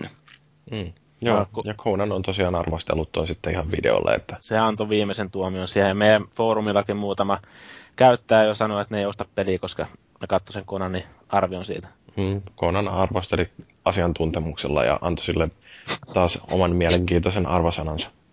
Joo. That's not- Jees. Piercing he, she has. Okei, mutta ö, ei kai siitä sen kummempaa. Peli tosiaan tulee kauppoihin tänään 5.3. että niin, niin, ostamaan jos kiinnostaa ja jos ei kiinnosta, niin älkää ostako turhaan meille siitä valitatte. Mutta meillähän voi valittaa kyllä sitten kaikesta tähän podcastiin liittyvästä muun muassa foorumilla tai lähettämällä sähköpostia osoitteeseen podcast.konsolifin.net. Sitten Facebookissa voi yrittää lähestyä meitä jonkinlaisilla viesteillä ja Twitteriäkin luetaan silloin tällöin, kun töissä on tylsää. Ja nimenomaan Twitterissä, niin siellä on tullut joku tällainen kummallinen viesti, jota mä en ihan täysin ymmärtänyt. Kryptinen melkein. Niin, J. Syrjänen pistänyt, että mehehe, Jyryin lävitte count viikon koofin podcast-jaksossa kuusi kappaletta. Siellä on ilmeisesti laskettu lävitte-sana vai? Niin, tai jotain muuta vastaavaa. Niin. No, anyway, onko mulla tollainen tapa? Enpä ole kiinnittänyt huomiota, täytyy varmaan joskus tehdä jonkinnäköinen seuranta. Katsoa, Joo, että... se on, se on miellyttävää varsinkin siinä jakson aikana kuunnella, että kuinka monta kertaa sanoo sen tai muuta vastaavaa. Näinhän se on, mutta oliko tuossa sitten mahdollisesti joku internet-meemi, mistä puheen ollen mä en muuten ymmärrä yhtään tätä Harlem Shake-juttua, jos joku haluaa selittää, niin Ei, mä oon jonkun videon kattonut siitä, mutta en, Mä katsoin sen kuin Grumpy Cat-versio, niin ei, ei ymmärrä. joo, joo, ilmeisesti siinä on jotain hauskaa. niin kai. No, mutta viime viikon jaksossa puhuttiin PlayStation 4 julkistuksesta ja Lartsi on osuvasti ilmoittanut, että pikkasen oli konsolisotaa ruokkiva podcasti. Näin kärjistetysti kaikki julkistetut asiat ovat huippuja ja jo parempia kuin kilpailijoiden, joilla on jo kyseisiä ominaisuuksia tuotteissaan. Ehkä toivoisin hieman enemmän tasa-arvoa. Eikö se ollut vähän huono homma, kun tuo Mursuki innostui siitä? Kun tota, eikö sen alun perin pitänyt olla semmoinen niin kuin vähän kriittinen ääni siinä jaksossa? Ö, pff, no periaatteessa kai joo, mutta siis sehän, no kun nyt porukkaa kysellään, että kuka haluaa tulla puhumaan PlayStation 4 julkistuksesta, niin eipä sinne nyt varmaan lähtökohtaisesti tukka ketään sellaista, joka on sillä niin että blää, uudet konsolit on perseestä. Niin, mua itseä niin henkilökohtaisesti, vaikka mä välillä konsoli, konsolista yritän täälläkin niin liatsoa, niin jotenkin melkein oksettaa nuo konsolista keskustelut, niin se on vähän semmoista. Ei niitä ole kovin kiva välttämättä Joo, seurata. Mutta Nisu Pullasen sanoo myöskin tuolla foorumilla, että kaikkihan me jotain niistä fanitetaan ja joka muuta väittää puhuu paskaa. Mähän nyt on ollut avoimesti PlayStation-fanipoika koko ajan, vaikka mulla noita muitakin laitteita löytyy. Jostain syystä vaan on enemmän sympatiat tuolla Sonin puolella ja kyllähän tota, no siis niiden ominaisuudet, mitä esiteltiin, niin ei kellään muulla ole vielä suspendia eikä kellään muulla ole tuota videokuvan striimaamista suoraan verkkoon. Mm. Ja toi Vita PlayStation 4 yhteistyökin, että jos ne saa sen striimaamisen toimimaan niin kuin videossa esiteltiin, niin ei sellaistakaan toimintaa kellään muulla ole ihan vastaavassa muodossa. Mä oon itse tasapuolisesti kaikkien fani. Mä en fanita mitään, eikö vaan Juri? Mm, niin, en sano mitään. Joo, mutta tota, niin, mä oon ihan rehellisesti sanottuna, mä oon miettinyt, että tuosta Wii Unkin hankkistaisi jossain vaiheessa kuitenkin. Jos Joo, vähän testaille. mulla voi olla, että jää seuraava Xbox ja ainakin se Wii U nyt hankkimatta kokonaan. Mutta Haaso oli sitten sanonut, että ymmärsinkö oikein, että siellä välissä oli suoria pätkiä teidän Skype-keskusteluista, joissa osa porukkaa joutui kuiskailemaan mielipiteitään ilmeisesti siinä pelossa, ettei herätä muita talossa nukkuvia. Kyllä, tämä oli täysin oikein ymmärretty. Siellä tota, noin, niin, kolmen jälkeen, kun mä täällä puhun, niin olen kuullut valitusta, että mun ääni on sellainen, joka menee noiden seinien lävitse, niin tarvii sitten vähän äh, vaimeimmalla äänellä puhua justiin silloin, kun yömyöhällä täällä jotain rupattelee. Ja sen takia tämä on ihan kiva, että podcastejakin nautellaan nykyään jo ennen puolta yötä. Niin, Tää on aika miellyttävä ajankohta kyllä. joo, että kello ei vielä edes puolta yhdeksää. Noin se puoli yhdeksän jo. Ja aika nopeasti on mennyt tämä nauhoituskin vielä. Joo, se on kun te, muut te ette ole puhunut yhtään mitään. Näinhän se menee. Mun monologia. Mm. Mutta se on kai parasta, sun ääni on kaunein.